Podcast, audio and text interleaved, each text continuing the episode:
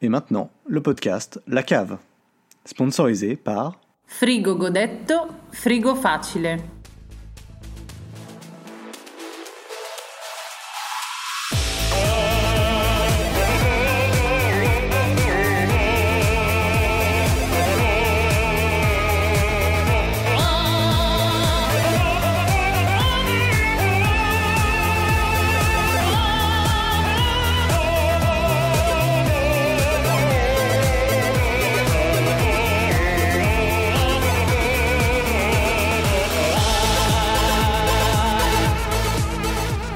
Bonsoir à tous et bienvenue dans ce 6e épisode de La Cave. Je suis Christophe et aujourd'hui, ce soir, avec moi, autour de la table sur ce canapé incroyable et nouveau. Nouveau canapé qui est beaucoup trop grand. On ne parlera pas. Ok, voilà, le mot est lancé, beaucoup trop grand. Il n'est pas si grand que ça. Non, il est grand. Donc ce nouveau canapé. Lourd, mais... Autour de moi, j'ai donc Olivier. Bonsoir. Eli. Salut. Et Loïc. Salut. Podcast classique, podcast. Des retrouvailles. S'il en est. Ça fait longtemps. Ça fait 2 mois. En tout cas, on voulait sortir un numéro hors série en octobre. On n'a toujours pas reçu le fichier. Lucas, si tu nous entends, on le sortira quand on pourra. On t'aime. Et on t'aime, Lucas. Ouais, enfin, voilà. Fort comme un cœur. Lui, très très fort. Un cœur de lion. Mais on va plutôt bien, on a beaucoup de choses à raconter du coup parce qu'il s'est passé beaucoup de temps et qu'on a joué à plein de trucs. Donc la structure va être assez simple, on va d'abord se dire un petit peu bonjour, dire quoi de neuf, ensuite on aura un débat sur on verra. La nostalgie, disons-le. Disons-le, ensuite petit quiz, puis pause musicale qu'on n'aura encore pas préparée, ça j'en suis sûr. Et grosse deuxième partie, les jeux du moment, parce qu'on a plein de choses à raconter, vous verrez bien de quoi on parlera après. Et ensuite, ce sera la fin, il y sera à 6h du matin, enfin. Et ce sera super. Du coup, pour commencer tout de suite ce numéro incroyable, j'ai envie de dire quoi de neuf, Eli ? Ah ouais, comme ça, ouais, tout de suite. Bam. Alors, quoi de neuf, le Nintendo Direct de la semaine dernière... qui était le 6 novembre, sauf erreur. Oui. Je sais pas. Qui a été focus sur Xenoblade Chronicle, qui va sortir le 1er décembre sur Switch, et uniquement sur Switch. Exclusivité Switch. Mais alors pas en vert ou pour toujours Je pense que peut-être qu'il y aura Xenoblade, toute la saga est sortie que sur Nintendo. Le premier sur Wii, ensuite ils l'ont ressorti sur 3DS. Xenoblade, la saga elle-même vient de Xenogear sur PS6. Oui, mais c'est pas le même nom. Du coup, non. Mais les Xenoblade sont toujours sortis. Xenoblade, il était sorti que sur. Après, est-ce que c'est vraiment des jeux intéressants ? Ça, je sais pas. Hein. C'est pas là où j'avais spoilé Loïc. Si, c'est ça. C'est sur la mort de la meuf dans son mecha. Elle n'est pas morte. Ça, on a pris dans l'épisode de la cave. Ah oui, les spoilers, bref, c'est juste. Ouais, les spoilers. Ah. Peut-être qu'elle meurt. Le Nintendo Direct sur Xenoblade. Du coup, ça m'a vendu du rêve parce que ça a touché ma fibre nostalgique. Oh, c'est au cœur du débat. Ça m'a rappelé un peu mon enfance sur Xenogear, qui est un jeu que j'affectionne, ma foi, fort probablement. Non, recommence ta phrase. Non, c'est un jeu que j'aime beaucoup, et le Xenoblade Chronicle, premier du nom du coup, qui était sorti sur Wii, sauf erreur, était vraiment très bien. Ensuite, il y a eu un second opus qui était un peu un spin-off, Xenoblade Chronicle X, qui lui m'a moins plu. Et là, du coup, c'est la suite du premier, suite directe. Xenoblade tout court. J'en profite pour te poser la question. Celui qui est sorti sur 3DS, c'est un remake du premier, c'est ça ? Je m'en rappelle pas. C'est un portage du premier. C'est même pas un remake, c'est vraiment la même chose, mais sur console portable. Mais t'as joué ? C'était bien ou pas ? Bah, j'ai pas joué à la version 3DS, j'ai joué à la version Wii. Mais c'est la même chose. Ok. Et du coup, envers et contre tout, je risque d'acheter une Switch la semaine qui suit. Non, je l'achèterai pas pour Mario Odyssey. Parce que c'est un peu de la merde quand même. Mais on en parlera plus tard, je sais pas. Non mais t'étais quand même marrant parce que t'as critiqué la Switch pendant des années et tout. Enfin des années non mais bon. Des années. C'est genre bah je vais peut-être en acheter. Ah oui non mais je maintiens toujours que c'est une sale console. Mais j'ai pas le choix. Mais... D'accord. Très bien, sale type. Ça vous pose un problème ? Ouais, moi ça m'en pose. Hein. Voilà. Écoute, mais donc tu vas acheter une Switch, c'est beau ? Je risque d'acheter une Switch pour un jeu. Tu vas racheter Zelda et Mario Kart, j'espère. Alors Mario Kart, en tout cas pas. Zelda, c'est fort probable parce qu'ils ont annoncé justement qu'il y aurait un DLC Zelda propre aux gens qui ont Xenoblade. Et c'est un DLC Xenoblade dans Zelda. Non mais c'est un costume, j'ai vu ce truc. Ouais, c'est une quête qui file un costume. Ok. Et juste pour une quête, tu rachètes le jeu et tu le Parce qu'ils appelaient des quêtes dans le premier DLC de Zelda, c'était un peu genre, Zelda, il y a un point sur ta map, va voir ce point. Voilà. Refaire Breath of the Wild, c'est cool, hein, quand même, je pense. Moi, je le referais dans le futur. Surtout qu'ils doivent annoncer la deuxième partie des... Ouais, bon, excuse-moi, mais j'arrive pas à te prendre au sérieux avec une casquette sur la tête. Je sais, c'est le but. C'est une casquette de la cave. Tu me prends au sérieux ? Non, si mais si je la mets de travers un peu, ça va. Alors là, il y a du mépris. Il n'y a pas juste de l'indifférence, il y a du mépris. Très bien, bah écoute, très bonne nouvelle, merci Eli. Et du coup, Loïc, quoi de neuf ? Quoi de neuf hier ? Attends, c'était hier, je crois que c'était avant hier. Ils ont annoncé, Warner Bros a annoncé qu'ils fondaient le studio Portkey Games. Oui, c'est ce que tu as marqué sur le conducteur. Je crois que c'est comme ça que ça s'appelle, parce que Portkey, c'est alors dans l'univers Harry Potter. Est-ce que ça veut dire la clé de la porte ? Non, c'est le porte-clé en anglais. Le porte-clé. Non, c'est ce qu'en français ils ont traduit par porte au loin, c'est un objet un peu spécifique, magique. Oui, dans c'est le truc qui lui rappelle les souvenirs à. Dans la piscine. Bref, ce qui est très intéressant, c'est qu'ils vont sortir, alors d'une part des jeux sur console comme on avait à l'habitude, mais sauf que cette fois ils seront pas tenus à faire un jeu enfin une adaptation des livres ou des films qui étaient à chier. Ils vont juste sortir des jeux sur la licence. Ils vont sortir des jeux sur l'univers, et ça c'est cool parce que l'univers est quand même assez prometteur. Il y a pas mal de liberté, il peut y avoir des trucs cool. Et ils ont annoncé aussi qu'ils font avec Niantic une sorte de Harry Potter Go, enfin c'est pas vraiment un Harry Potter Go, mais c'est... De choper Harry Potter... Vas-y Eli, on t'écoute. Non, mais juste qu'on m'entende soupirer quand tu dis ça, mais vas-y, continue, je t'en prie. Bah alors, je suis pas forcément très intéressé par le truc, enfin par le jeu mobile qui permet de visiter ces... Donc Harry Potter Go comme les Pokémon Go, quoi. Pour visiter les vrais endroits avec l'univers. Ouais, alors de ce que j'ai compris, c'est d'ailleurs que... on n'a même pas dit ce que c'était que. Alors ça s'appelle pas du tout Harry Potter Go, ça s'appelle Wizard Unit, je crois. Le but c'est vraiment pas qu'on soit, enfin c'est pas l'histoire de Harry Potter. Le but c'est que on est dans l'univers et puis on va rencontrer quelques personnages emblématiques de la saga. Pas sans rappeler le film Les Bêtes Fantastiques. Qui n'a pas de rapport avec Harry Potter mais qui est dans l'univers. Si, il a un rapport avec si jamais. Il a un rapport assez loin, mais il est dans le même univers. Voilà, ils veulent faire. C'était en fait le seul début du. On veut exploiter l'univers d'Harry Potter sans forcément. Oui, mais quand ils pensent, le livre avait été écrit avant par J.K. Rowling, Les Animaux Fantastiques.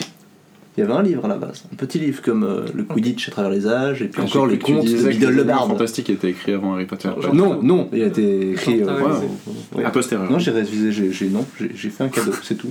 Bref, je suis très enthousiaste sur des futurs jeux dans l'univers de Harry Potter. Surtout si c'est pas Electronic Arts qui s'en occupe. C'est pas Electronic Arts cette fois. Ouais, mais c'est qui du coup ? C'est un studio qu'ils ont fondé. Alors c'est eux qui ont fondé. Alors ça, c'est un petit peu le truc qui fait, on sait pas trop, c'est qu'on sait pas qui reprend l'affaire. On sait pas quel budget ils mettent là-dedans, mais au moins ils retentent l'expérience. Il y aura peut-être un free-to-play Harry Potter sur mobile. Oh, c'est génial ça. Ce serait intéressant. Je pense que celui par Niantic, ce sera un free-to-play. Ouais, de toute façon, le Harry Potter Go. Oui, ça par Niantic, oui, mais j'espère qu'ils sortiront des jeux. Wizard Unit, pas Pokémon Go. Je pense que tu pourras mettre 5 francs pour pouvoir avoir Poc dans ton parc, tu sais. Des trucs comme ça. Buck. Poc, l'hippogriffe là. Buck. Non, Buck. Pas B-U-C-K. Pardon, tu connais vraiment rien à cet univers, Olivier. Non, j'aimais bien à l'époque Tolkien, tout ça. Moi j'aimais bien, mais ça m'a Tolkien, tout ça. Bon, bref, voilà. Ouais. Harry Potter, c'est un peu comme les Marvel finalement. Bon, fais gaffe. Bah, c'est Disney, non, c'est pas Disney. Chloé, elle va te massacrer, parce qu'elle est vraiment fan d'Harry Potter, des livres, elle déteste les films. Mais... Elle a un peu des goûts bizarres. Entre Harry Potter et Jean Telet, je suis désolé, il y a quand même un mur. Il y a un mur ? Ouais. C'est des livres quoi. C'est pas la même chose. Non, c'est pas la même chose. Bon, bref. En même temps, par mur, c'est pas pareil. T'as aimé Jules Verne, t'as aimé Stephen King, c'est pas pareil. Sinon, Christophe, il y a pas des trucs de Discord en ce moment qu'il y a dans. Ah oui, mais. Moi j'avais une actu. Olivier avait quelque chose à dire. T'as une actu ? Ouais. Et actu chaude de chaude, elle date du 11 du 11 2017. On est combien ? On est le 11. Ah crétin. Et aujourd'hui. C'est vrai parce que moi je suis né le 11. T'as vu comme il a dit le 11 du 11 parce qu'il sait pas tout de suite quel mois c'est. Ça, faut noter que je fais pareil. Ah, attention, non, mon actu elle est un peu pince sans rire, si je puis me permettre. En fait, c'est une actualité qui, pour moi, représente un peu toute la connerie journalistique au niveau des sites et de tout ça, où il faut absolument faire des clics et puis il faut absolument faire des actus pour faire des actus qui ne servent à rien, qui n'apportent absolument rien au médium. Là, je ne vais pas parler du site. Hein, voilà, c'est plus simple. D'accord, okay. Mais sachez que, attention, ça c'est une actu, mais vraiment ça va vous bouger. Ça va tout bouger. C'est, attention, le réalisateur de The Thing, John Carpenter, est un fan absolu de Sonic. Ah. Voilà, ouais. C'est tombé aujourd'hui. Voilà. Et oh putain. Non, c'est hallucinant. Oh parce que... putain. C'est vrai. Ouais. Et il y a une citation où il parle du jeu Sonic. Et effectivement, il y aurait joué quand il était. Ouais, dans le genre de news ahurissante comme ça, j'ai aussi entendu dire que le Premier ministre français, son Star Wars préféré, c'est la menace fantôme. Oh, oui, j'ai vu. Et ça, c'est lourd. Et ça, c'est dur. Quand ça, j'ai vu. Non, mais c'est une période pour l'actu, c'est chaud. Non, mais c'est terrible. C'est génial. Des trucs. Alexandre Astier jouait à World of Warcraft. Oui, certainement. Ouais. Il a fait une pub. Il a fait une pub. Oui, il peut ressusciter les morts. Et tu devineras jamais quelle est sa classe préférée. Ta gueule, fils de pute. Putain. Non mais c'est comme moi, ça me tend ces trucs. À chaque fois c'est pareil. Et c'est genre les mecs. Tu te dis bon, je sais bien qu'il faut se débrouiller, c'est un travail, il faut se faire de l'argent, etc. D'accord, c'est normal, il faut en vivre. Mais quand t'as des trucs genre apparemment, les réalisateurs de Stranger Things auraient fait des dessins conceptuels avant de créer leur créature. T'es là. Apparemment, ils frappent. Non, tu vois, c'est ce niveau-là. Ouais. Hein. Je les emmerde, voilà. Bonne soirée, c'est tout pour moi. Moi, j'adore comme Olivier joue toujours le personnage qu'il déteste et se fait ensuite submerger par le sentiment de haine qu'il a pour le personnage et que le vernis se craquelle et qu'il commence à s'énerver. Moi, je trouve ça magnifique. C'est bien parce qu'il s'énerve à cause de lui-même. À cause de lui-même, il joue un rôle qu'il déteste. Enfin, bref. Ok. Bah moi j'ai des choses qui m'énervent aussi. Qu'est-ce qui se passe en ce moment ? Eh ben en fait Weinstein, bon, hein. MeToo. Ouais, hashtag MeToo. Et balance ton port. Et jeuxvideo.com. Oui, balance ton port. Parce que qu'est-ce qui a rapport avec tout ce qui est nauséabond de nos jours ? On va se faire bâcher. Hein. On va se faire défoncer. Par des connards. On les emmerde. Est-ce qu'ils ont aimé Prometheus ? Il y a des chances. On se fera peut-être moins bâcher que pour Prometheus. Non, en fait il s'est passé un truc récemment. Mais c'est un truc qui se passe depuis genre 15 ans. Parce que sur jeuxvideo.com, il y a des forums. Des forums qui ont beaucoup beaucoup d'activités. Notamment, les deux principaux, c'est Blabla 18-25 et Blabla 15-18, je crois. Celui qui pose le plus de problèmes, c'est le 18-25. Mais c'est le 18-25 qui pose le plus de problèmes. Qui a un trafic de malade. Parce que quand tu refresh, il y a genre 200 000 messages par jour. 3 topics par seconde, ça va très vite. Et c'est un peu l'endroit qu'on choisit toute une partie de la communauté internet qui aime bien troller, qui aime bien balancer des choses très sympas sur les femmes sont toutes des salopes, sur les homosexuels sont contre nature, sur tous ces bougnoules ils nous font chier, sur ces youpins, dommage qu'ils aient pas tous cramé.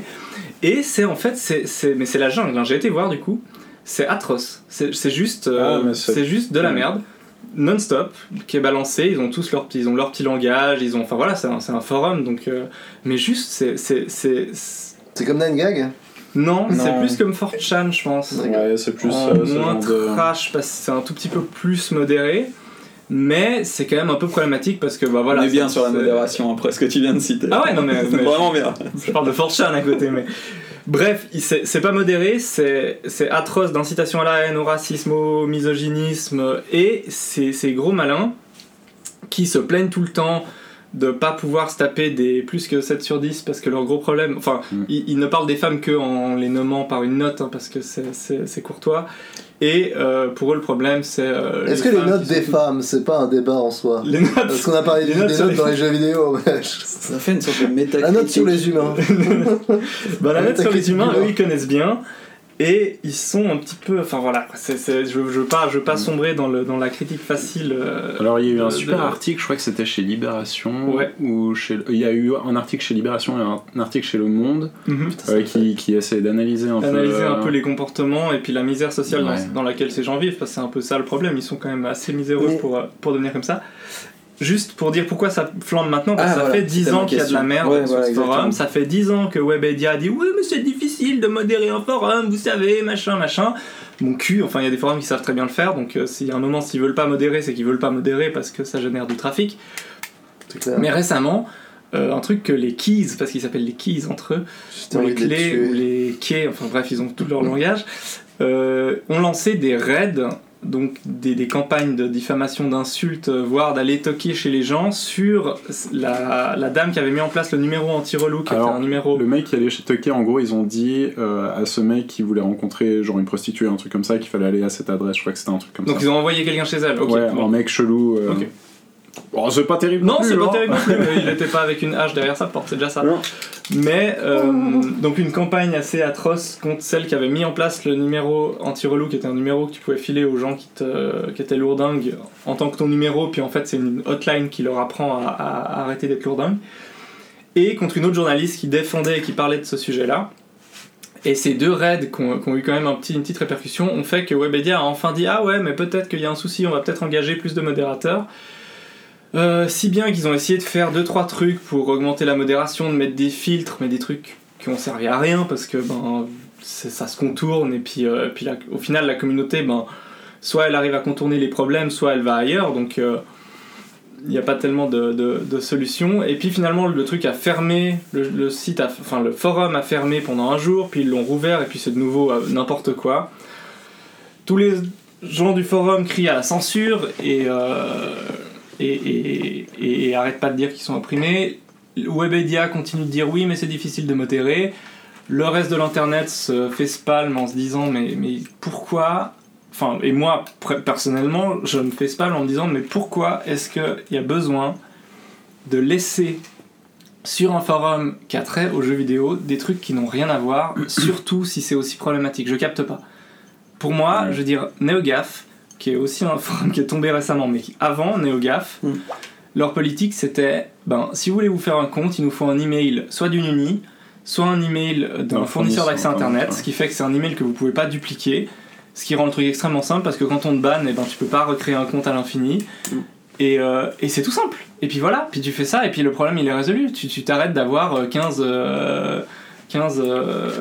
connards qui se créent des comptes à la chaîne et qui reviennent alors qu'on les banne et qui s'en foutent de se faire ban parce qu'ils reviennent. Il y a juste des solutions extrêmement simples qui assainiraient tout ça extrêmement rapidement. Pourquoi ils veulent pas les implémenter, je capte pas. Pourquoi ils laissent ça alors que honnêtement ça génère du trafic mais leur image elle est quand même bien entachée parce que c'est juste... De toute façon, leur image, moche. Elle a jamais vraiment été très... Ouais, mais alors là, c'est difficile putain, pour eux. Ça devient quand même sale quoi, quand t'as des gens de ton forum, alors eux ils ont aucune responsabilité, ils ont juste la responsabilité de dire si on nous rapporte des abus il faut qu'on réagisse assez vite et ça ils le font, sauf que le problème il est pas là, il est juste soit tu dis adieu à cette communauté et tu fais ce qu'il faut pour qu'elle se barre et elle ira ailleurs et je suis persuadé qu'elle trouvera un endroit ailleurs où faire ses merdes et ça quelque part ça me gêne pas, c'est un peu la liberté d'internet aussi ça, mais juste ça a rien à foutre là quoi, c'est juste ça décrédibilise le jeu vidéo, ça décrédibilise la jeunesse, enfin ça décrédibilise un des plus gros sites enfin je trouve ça nul quoi, je trouve ça juste minable. Mais est-ce qu'on risque pas de se prendre des menaces de mort et d'insultes des grosses... Si mais personne nous écoute du coup ça va aller. Le fait qu'on nous écoute pas aide quand même pas ça mal, le fait de pouvoir dire ça marche. 15 000 écoutes par épisode, c'est pas rien non plus. Oui, c'est vrai que ça va, ça fait son petit bonhomme. Alors oui, c'est bien d'être modeste, Loïc, mais quand même. Mais on n'est pas écouté par des connards, tu vois. Ceux qui nous écoutent sont des personnes très bien, très intelligentes, très matures. Et beaux.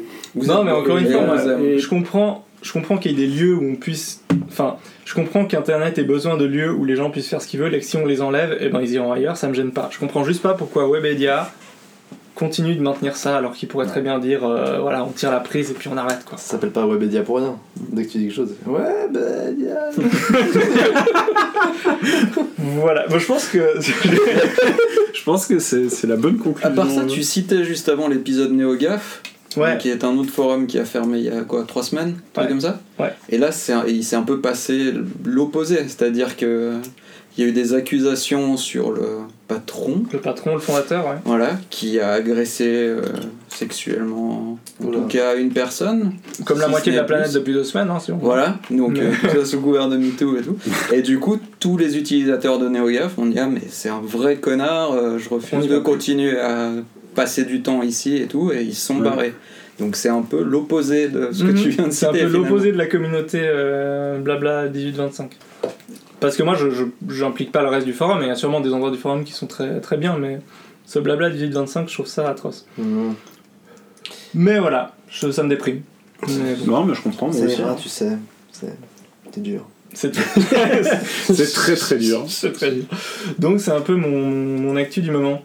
Sinon j'ai une autre actu marrante et puis je vais la dire parce que j'ai complètement bugué là-dessus. Vous vous rappelez de Smallville ? Ah ouais. Tu sais que l'acteur de Clark Kent aime bien Mario apparemment. Il aurait joué à Mario une fois. Et ben, j'ai une nouvelle qui est quasiment de cet acabit-là, mais qui est plus marrante. Alison Mack et Kristen Krug, donc Lana et puis le personnage de Chloe. La blonde, ouais. La blonde, trop bien. En fait, elles sont dans une secte. Oh là là. Lana y était, et puis, Kristen Krug y était, et Alison Mack a voulu la sortir de là, et elle est rentrée aussi, et apparemment, elle est à fond dans une secte qui esclavagise les femmes. Oh, et en fait, bien, elle fait du recrutement pour le gourou de cette secte dont elle est le second. Elle recrute des meufs qui doivent ensuite suivre ces programmes de lavage de cerveau en mode scientologie, genre tu dois faire ça, tu dois plus manger, puis tu dois marcher 60 km, puis tu dois coucher avec lui, puis ensuite tu reviens, et il les marque au fer rouge. Enfin, il y a toute une procédure assez complexe. Et apparemment, elle est genre deuxième gourou là-dedans, et elle recrute des meufs pour aller niquer avec son gourou. Okay. Et j'arrivais pas à croire à l'article que je lisais quand je lisais ça. Il y a un rapport avec le jeu vidéo, Christophe ? Aucun. Ça ressemble à Non, c'était gratuit. J'ai tellement bugué quand j'ai vu ça. Et j'étais genre, oh, Alison Mack est rentrée dans une secte. J'étais là, ouais, ça fait un peu Gorafi. Et en fait, après, tu vois, oui, et Lana Lang y était. J'étais là, mais c'est quoi le problème avec le casting de Smallville ? Est-ce que Annette O'Toole s'y retrouvait aussi ? Je me suis demandé pour Annette O'Toole, mais je crois pas. Donc voilà. Ouais. Non, c'est okay, aucun intérêt, mais c'est... Ouais, je suis quand même. C'était une news qui était marrant. On parle pas trop fort, Loïc, ça va ? Je te vois. Non, il note les temps. Ah oui, bien, attends, bon. Pourquoi est-ce qu'il note les temps ? Parce qu'on va passer au débat. Oh putain.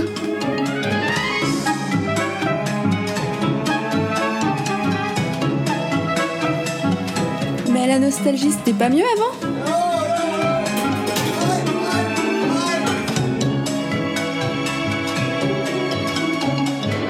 Alors, ce débat, Olivier, oui. Qu'as-tu à nous dire ? Bah oui, alors. Ah, bah voilà, on y est, hein. Là, j'ai une voix bizarre parce que je suis un peu malade, peut-être, je ne sais. Ginseng. C'est aphrodisiaque. Du coup, la nostalgie. Alors, la nostalgie, c'est bien, la nostalgie, c'est douillet, hein, finalement. Hein. La nostalgie, c'est... Faut que je me mette sur le micro hein, pour parler. Je me suis tourné vers vous, j'ai remarqué le malaise. Hein. Donc, la nostalgie, c'est pour les cons, en fait. Voilà. Donc, anecdote, hein, parce qu'on est dans la nostalgie, il faut bien une anecdote. C'était le soir, avec Christophe, on était très jeunes. Hein. On jouait sur la Megadrive qu'on avait acheté à notre cousin, et on jouait au Roi Lion sur Megadrive, donc. On avait réussi à passer... Enfin, Christophe avait réussi à passer le deuxième niveau et ses putains de singes à déplacer, ses horribles passages avec autruche. Je sais pas si vous voyez un peu. Bref, on avance. Hein.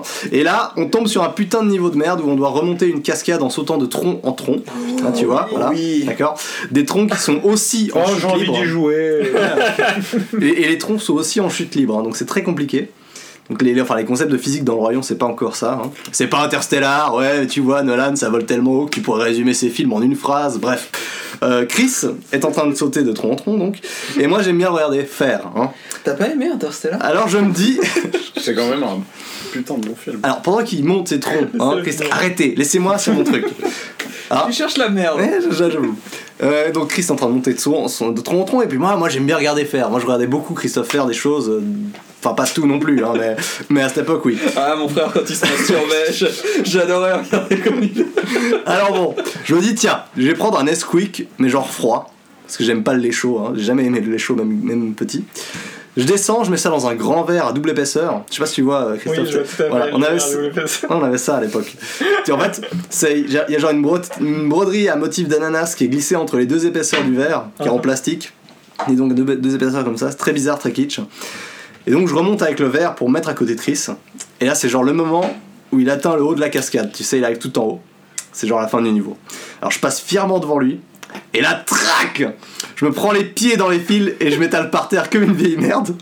Genre la console elle freeze. Enfin, elle frisait beaucoup, hein, la Mega Drive. T'avais pas besoin de faire ça en fait pour la faire friser. Tu faisais un geste, c'était bon quoi. Mais là elle freeze. Et le lait il se fait pomper par le tapis.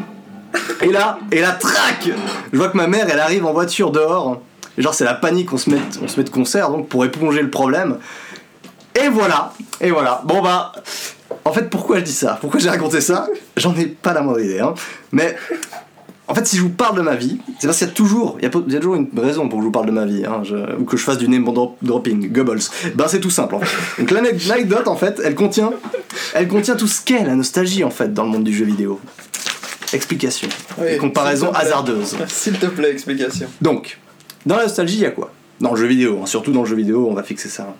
Il y a un look rétro, comme ce gros verre de Nesquik à double épaisseur avec petite broderie incrustée en forme d'ananas. C'est un peu rétro, c'est un peu ridicule, bon voilà, mais c'est rétro et c'est nostalgique. Il y a aussi la difficulté qui est souvent plus élevée, et qui peut aussi être due à des niveaux chronométrés, au poil de cul près, à une prise en main pas très optimale. Ça c'est moi qui m'écroule avec le Nesquik et qui doit réparer l'erreur en temps record, tu vois. Ça c'est moi, c'est vraiment... C'est la difficulté. C'est la difficulté. Et enfin la nostalgie c'est quoi ? C'est des sentiments, positifs la plupart du temps. Et ça c'est deux frères qui jouent ensemble devant une console après l'école. Oh. L'odeur des feuilles mortes qui nous chatouillent le nez. Oh. La mandarine dans notre sac qui est encore en pleine décomposition. Mais bon, bref. Mais aujourd'hui, je laisserai pas de place à la nostalgie, car aujourd'hui je regrette hier, demain je regretterai aujourd'hui. Fit Big Flo Oli. Non, d'accord. Fit maintenant, Fit Yann Marguet. Et je termine là. Car la nostalgie... c'est quand on n'a plus d'idées. La nostalgie, c'est quand tu parles d'un jeu et qu'on te dit « Le meilleur, c'était le premier sur Amstrad CPC. » Mais ta gueule ! Mais ta gueule, t'y as joué, toi ! Non, bah tu l'as fermé, tu l'as pompé du Nesquik, putain ! La nostalgie, c'est « Oh, moi, j'adorais Mario. Ils ont fumé quoi, les créateurs ?» La nostalgie, c'est l'assistance respiratoire de Pokémon. La nostalgie, c'est ce qui a tué les scénaristes de Stranger Things. La nostalgie, c'est aussi sale. C'est comme offrir des bonbons à un enfant. Ça marche. Mais c'est sale quand même, un petit peu. En fait, la nostalgie, finalement, c'était pas mieux avant. Voilà. J'ai déjà entendu ça quelque part. Oui, c'est possible, j'ai peut-être piqué à quelqu'un et je m'en excuse. Mais écoute, c'est vrai qu'il y a des durs de Rallion. Putain. Mais c'est trop bizarre, c'est quand même vachement bien. Oui, on est d'accord. On est clairement d'accord. C'est quoi ton problème avec Interstellar? Moi j'ai trouvé Prometheus beaucoup mieux, Interstellar. Non. Niveau de la physique et de l'intérêt très intéressant. Ouais, bah ouais, la nostalgie c'est pour les connards. Oui, parce que quand même, c'était un peu ton introduction. La nostalgie c'est pour les connards. À vous de... Là, on a un peu perdu là. Christophe, tu veux pas un peu. Tu veux pas guider tout ça Tu veux dire que c'est un petit peu mon rôle? Non, bah finalement, la nostalgie, hein, et je vous pose la question. J'ai l'impression que bien trop souvent dans le jeu vidéo, la nostalgie, ça se résume à une certaine paresse. Une paresse au niveau de plein de trucs, et on pourrait parler de, par exemple, toute la saga Sonic. Il y a beaucoup justement de ce côté très paresseux de refaire de la nostalgie, c'est pas le même Sonic. Bah, le problème de Sonic, c'est qu'il y a que quand ils font de la nostalgie que c'est passable. Avec Sonic Mania. Ouais. Non mais c'est ça. Et très bon lancement de débat. Sonic Mania. C'est ça, c'est la nostalgie. Il y a un nouveau Sonic qui est sorti récemment. Ouais, Sonic Force. Et là tu te dis c'était quand même mieux quand on faisait de la nostalgie. parce que c'est... Ouais. Non mais Sonic Mania c'est ça. Sonic Mania c'est très joli, c'est très chouette à jouer si t'as joué à Sonic quand t'étais petit. Parce que si t'as joué à Sonic, et nous on a joué, juste après le Roi Lion on jouait à Sonic, et ben Sonic Mania c'est super agréable à jouer parce que ça te rappelle cette époque là. Et ensuite t'as joué une heure et tu te dis mais en fait c'était un peu nul Sonic, bon. Voilà, mais, c'était pas des très bons jeux. C'est pas agréable. À quoi bon, pourquoi je joue à ça en fait. Deuxième exemple flagrant, la NES Mini et la SNES Mini. Ouais alors bon, le problème c'est que... Ouais bah vas-y. C'est ça mon sujet. Est-ce que c'est bien représentatif de la nostalgie, de la nostalgique? Nostalgique. Oui c'est vraiment abusé parce que de toute façon tu vas pas y jouer plus de 10 minutes. Pour qui veut réagir balles. Sur la NES Mini ou la SNES Mini parce que moi qui l'a acheté dire mais je veux pas trop qui l'a acheté l'une ou l'autre lui et il me l'a pas offerte. Quand je dis lui c'est Olivier hein. Moi j'ai la NES Mini ouais. Donc moi je ne l'ai pas. Qui veut acheter la SNES? Moi j'ai commandé la SNES ouais. Sur Logitech. Moi aussi ouais. Et je suis dans la même merde que toi. Je là soit pas. Non mais vous êtes dans la même catégorie. C'est un peu con d'avoir acheté ça les gars. Alors oui et non. C'est quand même très très con d'avoir acheté ça. Et il y a Light at Wars, l'épisode qui est jamais sorti. Ouais, non, mais ça, c'est l'argument qu'on donne pour se sentir moins mal. Oui, mais non. La NES Mini, et la SNES Mini, ça joue sur la nostalgie.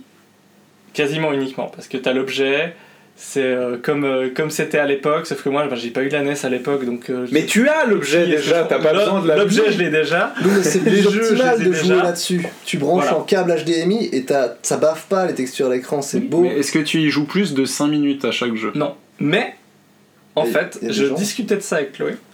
Oui, c'est un épisode de Chloé, bonsoir. Je discutais de ça avec Chloé, salut.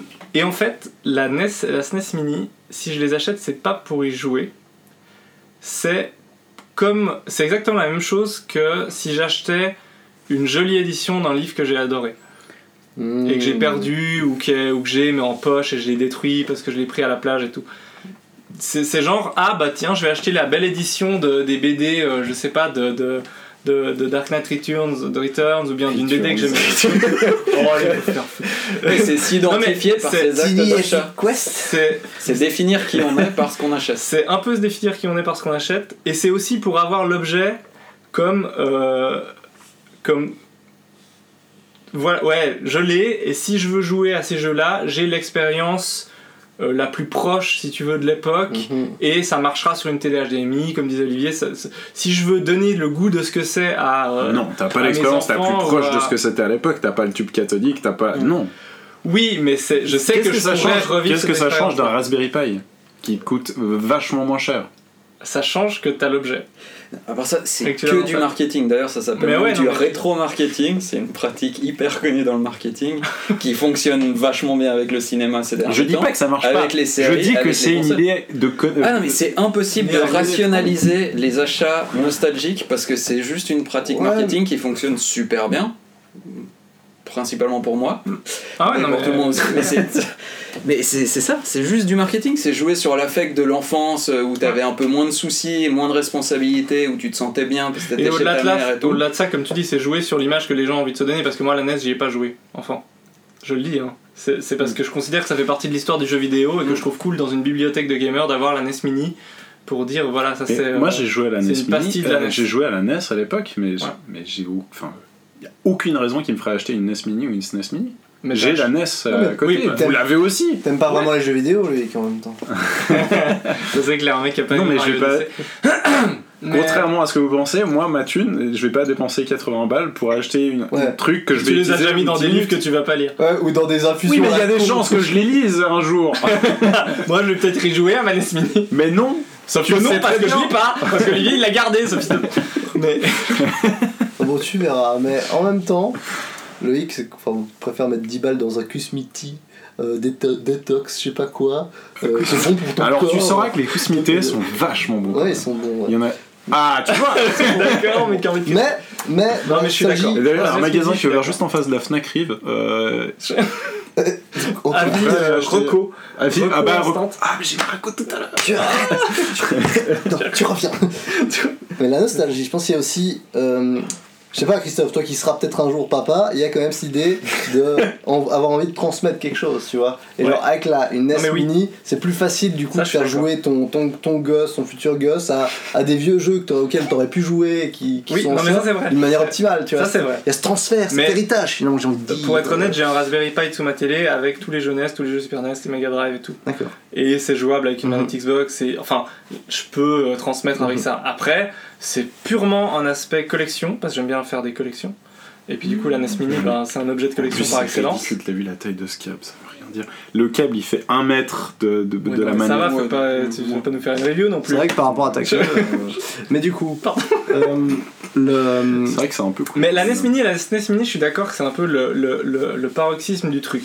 Après... Vu qu'on est censé quand même parler de jeux vidéo et de jeux vidéo, l'état de l'industrie actuelle... Oui, parlons d'autre chose que la NES Mini et la SNES Mini. De l'état de l'industrie actuelle, la nostalgie, c'est aussi quelque chose qu'on a vu venir de manière forte depuis facile 10 ans maintenant, pas loin de 10 ans, dans les jeux, à tort ou à raison. Je sais pas, qu'est-ce que... Mais vous avez justement, par exemple, pour faire avancer ce débat, est-ce que vous avez des exemples de très mauvais jeux qui utilisent la nostalgie et de très bons jeux qui utilisent la nostalgie ?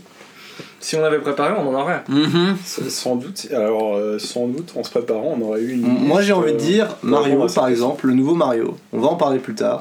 Mais pour moi, les anciens, enfin, pas le dernier, pas Odyssey, mais ceux d'avant, ont vachement joué sur la nostalgie. Les New Super Mario et tout, c'est des premiers en 3. Ouais, bien sûr. Mais ça, c'est des jeux qui sont assez unanimement bien aimés. Mais pour moi, Nintendo, c'est quand même bien géré la nostalgie dans la plupart de leurs jeux et dans le nouveau Mario, justement. Je trouve que la nostalgie, finalement, elle est pas là uniquement pour te faire sonner ta fibre, voilà, nostalgique, hein, si on peut le dire. Mais elle apporte réellement quelque chose au gameplay, parce que dans le nouveau Mario, on en parlera plus tard peut-être, mais il y a ce côté, genre tu rentres dans un tuyau et tu te retrouves sur en 2D et avec les graphismes de l'époque de la NES. Et t'as une sorte de petit mini séquence de stage comme ça. Et ce qui est intéressant, c'est que suivant le niveau, en fait, la 3D va amener quelque chose à cette 2D aussi, et tu te retrouves dans des stages par exemple où mais ça on en parlera après. Ça amène quelque chose, ça apporte réellement quelque chose, mais typiquement je trouve que Nintendo effectivement l'utilise parfois assez bien.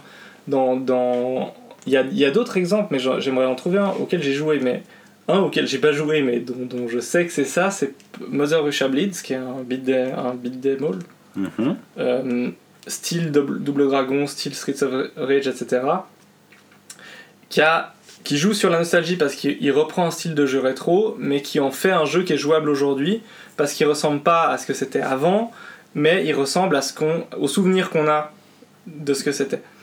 Et c'est pareil, je cherche d'autres exemples de jeux de ce type-là. Un bon exemple de ça, c'était les Rayman Legends et Rayman Origins. Origins, Nostalgie, hein. Ouais. Où Rayman c'était ce que c'était à l'époque de la PlayStation, ensuite ils sont passés en 3D, c'était selon moi et de souvenir un méga fail, et ils ont un peu abandonné la licence jusqu'au moment où ils ont ressorti Rayman Origins, qui était de nouveau en 2D, mais avec une 2D super léchée en termes de gameplay et en termes de direction artistique, je pense qu'on peut le dire aussi, et qui était pour moi un super bon jeu, qui lui était très axé nostalgie justement. Ouais, mais justement, plutôt qu'en se disant on va ressortir... Enfin, c'est un peu tout le problème des remakes aussi, mais il y a plein de jeux qui ressortent des versions remaster ou des versions remake ou des versions portées, semi, refaites, etc. Ceux qui réussissent le mieux, c'est soit ceux qui avaient un jeu qui était jouable encore tel quel maintenant, typiquement le remake d'Halo, il était vachement cool, et pourtant il changeait absolument rien si ce n'est les graphismes. Soit... Ça, il était bien ce remaster. Quoi. Ouais, c'était un petit truc que tu voulais switcher de l'ancien moteur au nouveau. Exactement. Et là, typiquement, vraiment... le jeu était encore jouable, donc il n'y avait pas besoin de le lécher. Mais ceux qui réaniment des vieilles licences ou qui font des jeux à l'ancienne pour jouer sur la fibre rétro, les seuls qui réussissent, c'est ceux qui remixent les mécanismes anciens pour en faire quelque chose de jouable aujourd'hui, quoi. Et ceux qui typiquement, y avait eu un remaster de DuckTales. Que moi j'attendais assez parce que j'aimais bien le jeu DuckTales, donc le jeu de Picsou, mais le remaster était assez nul. Enfin, il était pas mal, ils avaient rechangé un peu les niveaux, mais il était honnêtement assez nul parce qu'il apportait rien du tout en fait. Et comme il apporte rien, une fois que t'as passé le côté nostalgique, c'est comme Sonic Mania. Enfin, désolé. Oui, mais bon, Sonic Mania, ouais, mais malgré tout, il apporte rien. Tu l'as fini? Non. Mais voilà, mais tu peux pas le juger parce qu'il l'a pas fini. S'est fait chier. Je me suis fait chier. On s'est tous fait chier, pardon. Non, mais moi je me suis pas fait chier pendant 3 heures et à un moment j'ai posé la manette et je me suis dit, mais en fait pourquoi ? Tu veux dire what ça ? Non, j'ai posé. Non mais Olivier, t'es pas obligé de finir un truc, un jeu pour ne pas, enfin pour apprécier une blague. Mais on est d'accord. Je ne sais pas jusqu'à où t'es allé. Mais c'est vrai que dans certains jeux, tu critiquais d'ailleurs certains chroniqueurs qui disaient qu'ils jouaient 2 heures un jeu, ils disaient merde. Après, me diras, mais moi j'ai été jusqu'à. J'ai été jusqu'au stage 5-6. Spoil pas. Bref. Mais typiquement, mais même Zelda, le Breath of the Wild, reprend des éléments des anciens Zelda. Et je joue un peu sur la nostalgie. Qui était une reprise de Link to the Past, mais justement où ils apportaient quelque chose et tout. T'avais comme dans Mario Odyssey, tu te mettais sur les murs, puis tu te déplaçais. Tu te mettais sur un plan 2D, puis ça te permettait d'atteindre des autres que t'atteignais pas. Un bon exemple de fail, par contre, enfin je sais pas si c'est un fail commercial, mais c'est Square Enix. Ouais. Qui ont ressorti tous les Final Fantasy sur iOS et compagnie. Oh putain. Et qui les ont soit ressortis tels quels, et donc soit pour FF6 ils ont refait toutes les textures du jeu. Il y a le 1, 2 et 3 aussi, je crois qu'ils ont tout refait, le moteur, ils ont fait un moteur 3D. Ouais, mais là ils l'ont carrément mis en 3D, ouais. Alors que FF6 ils ont refait tous les sprites. Mais c'est tout ? Et ils ont changé la typo des menus et des trucs comme ça, et c'est devenu une sorte d'aberration qui s'est fait défoncer par la critique, ouais. Parce que visuellement ça avait plus du tout le charme de cette époque de la Super NES, sans avoir un nouveau charme, et c'était à gerber vraiment, ouais. Et ça apportait moins que rien en fait, ça, ouais. Ça dévalorisait vraiment l'œuvre initiale qui... Ouais, mais alors ça pour plus moi c'est FF6 le c'est vraiment un putain de chef-d'œuvre du ouais. jeu vidéo donc... Bah tiens, en parlant de Final Fantasy 7 là qui va vous ressortir en remake, ça vous intéresse ou pas? Bah, moi, mais il est pas déjà sorti, ça fait 40 ans qu'on nous en parle. Non, non, ouais, mais ils l'ont annoncé officiellement il y a 2 ans. Mais il était pas chiant aussi Mais moi le 7 je l'ai jamais fait et je l'ai commencé récemment et j'ai vu qu'il y avait des combats aléatoires et en fait c'est un truc que je peux plus supporter. Mais alors maintenant ça va être un vrai remake dans le sens où oui. Ils vont refaire vraiment le truc. J'ai vu qu'ils vont sortir en épisode. Oh, ça, ça m'énerve, ça, j'aime pas. C'est un jeu action en temps réel maintenant, à l'image du 15, pardon. Ouais. C'est peut-être plus intéressant du coup. Putain, c'était de la merde le 15 quand même. Alors je sais pas, moi j'ai pas joué, mais je veux dire, c'est plus actuel que les combats aléatoires quand tu te balades où tout d'un coup t'as le verre qui se brise. Et... Oui, ouais. Ah, j'attends le jeu. Oui, mais pour moi ça faisait partie de l'ADN de la série. Mais du coup, est-ce que c'est pas plus intéressant plutôt que de faire vraiment comme à l'époque ? Pour faire un remake, l'avenir nous le dira, mais enfin moi je suis super chaud parce que c'est un de mes jeux préférés, FF7, enfin c'est vraiment des jeux avec lesquels j'ai grandi et tout, et du coup je suis content quand on me vend, enfin justement on joue sur ce côté nostalgique mais avec toute la valeur ajoutée du remake, mais ouais, à voir. Tu sais les jeux en épisode, moi ça me fait toujours penser, genre imagine tu vas au McDo puis genre on te dit alors voilà, on vous donne 10 frites, vous les mangez et vous revenez après et vous prenez peut-être un petit burger avec, puis tu finis ton burger et puis tu peux avoir encore un petit McFlurry puis... Mais je suis pas sûr que ça soit épisodique parce que c'était Telltale qui avait lancé le côté épisodique avec Walking Dead et tout, qui avait super bien fonctionné, c'est un business model que beaucoup de c'est comme les séries, finalement, de jeux ont essayé d'adopter par la suite.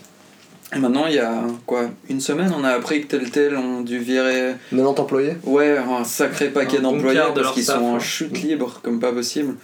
Et Hitman avait essayé, le dernier Hitman, d'être en épisodique, c'était un sacré fail aussi commercial. Ouais. Pourtant, je crois pas que le jeu était mauvais. Perso, les Telltale, après la saison 2 de Walking Dead, j'ai complètement lâché. Ouais, j'ai fait que la saison 1 perso, mais j'ai jamais fait autre chose de Telltale. Et franchement, t'as eu raison de t'arrêter à la saison 1. Mais la saison 1 était géniale. La saison 1 était géniale, la saison 2 était sympa, mais franchement. Autant s'arrêter à la saison. Il est top. Autant s'arrêter à la fin de la saison. Borderlands, Tales from Borderlands. Ok. Ouais, les Gardiens de la Galaxie aussi. Bon, c'était pas le jeu épisodique, le débat. Oui, pardon. Certes. Non, mais c'est vrai que quand on tape sur la fibre nostalgique, c'est quand même. Enfin, c'est peut-être pas à double tranchant financièrement, parce que j'imagine que tous ces jeux ils se vendent quand même un peu. Mais c'est quand même. Enfin, tu fais vite de la merde, quoi. Et les portages. Enfin. Moi, ça, je reviens parce que ça me débecte, mais les portages de Final Fantasy sur téléphone, je suis désolé, mais c'est indéfendable pour moi. Qu'importe ce que t'en fais, parce que Final Fantasy, c'est des jeux où t'es censé poser 70 heures. Qui pose 70 heures de jeu sur son téléphone ? Je suis con. C'est un marché à part entière, à part ça, le smartphone. Je crois que personne d'entre nous en fait partie, mais il y a quand même clairement un marché. Mais des gens qui jouent à des jeux RPG... Je sais pas. Ouais, franchement, je sais pas. Avec des longues sessions de jeu sur le téléphone. Non, mais quelque part, des gens qui ont pas pu... qui sont pas des vrais joueurs, tu vois, qui sont plutôt des casual, qui, genre, du coup, ont jamais peut-être eu la chance de découvrir des Final Fantasy, vont, du coup, les découvrir là-dessus. Mais est-ce que vraiment... Moi, je me demande sincèrement s'il y a un mec qui a acheté un de ces portages Final Fantasy... qui, un, avait pas joué à Final Fantasy, et deux, a réellement joué au truc sur téléphone. Non, moi je pense que ceux qui achètent... C'est comme les GTA. T'as GTA 3 sur ton téléphone. Moi je pense que ceux qui achètent les Final Fantasy sur mobile, c'est vraiment par nostalgie, parce qu'ils les ont appréciés à l'époque, et ils veulent les refaire, parce que c'est vraiment des bons souvenirs quoi. Et c'est pas forcément des joueurs... actuels. Ouais, voilà, c'est des casus. Mais ils ont beaucoup aimé Final Fantasy, alors ils rejouent à ça, je pense. Mais est-ce qu'ils vraiment ils le font ? Moi je pense que c'est possible. Tu l'as fait ? 6 ans, 7 ans, un truc comme ça, au début de l'iPhone et tout. J'étais tout fou et tout. Puis c'était 5, je crois, le premier qui a été ressorti. Je dis peut-être de la merde. Et j'étais super content justement de pouvoir y rejouer quand j'étais dehors ou des choses comme ça. Et tu jouais quand t'étais dehors ? Parce que moi je trouve que c'est des jeux que les 10 premières minutes. Enfin, tu sais, il faut des grosses sessions de jeu quoi. Alors, je suis entièrement d'accord pour dire que c'est absolument pas pratique. Les contrôles sont pas du tout pensé pour être fait sur un écran tactile, et c'est foireux, les sauvegardes en plus, dès que tu mets ton téléphone à jour, tu perds tout. C'est fabuleux, c'est cool, ça. Surtout quand t'as claqué 20 heures dans un de ces jeux, mais j'avais quand même essayé. Ouais, très mauvaise expérience. Ça a changé parce que maintenant il y a ils exportent les sur le cloud. Oui, sans doute.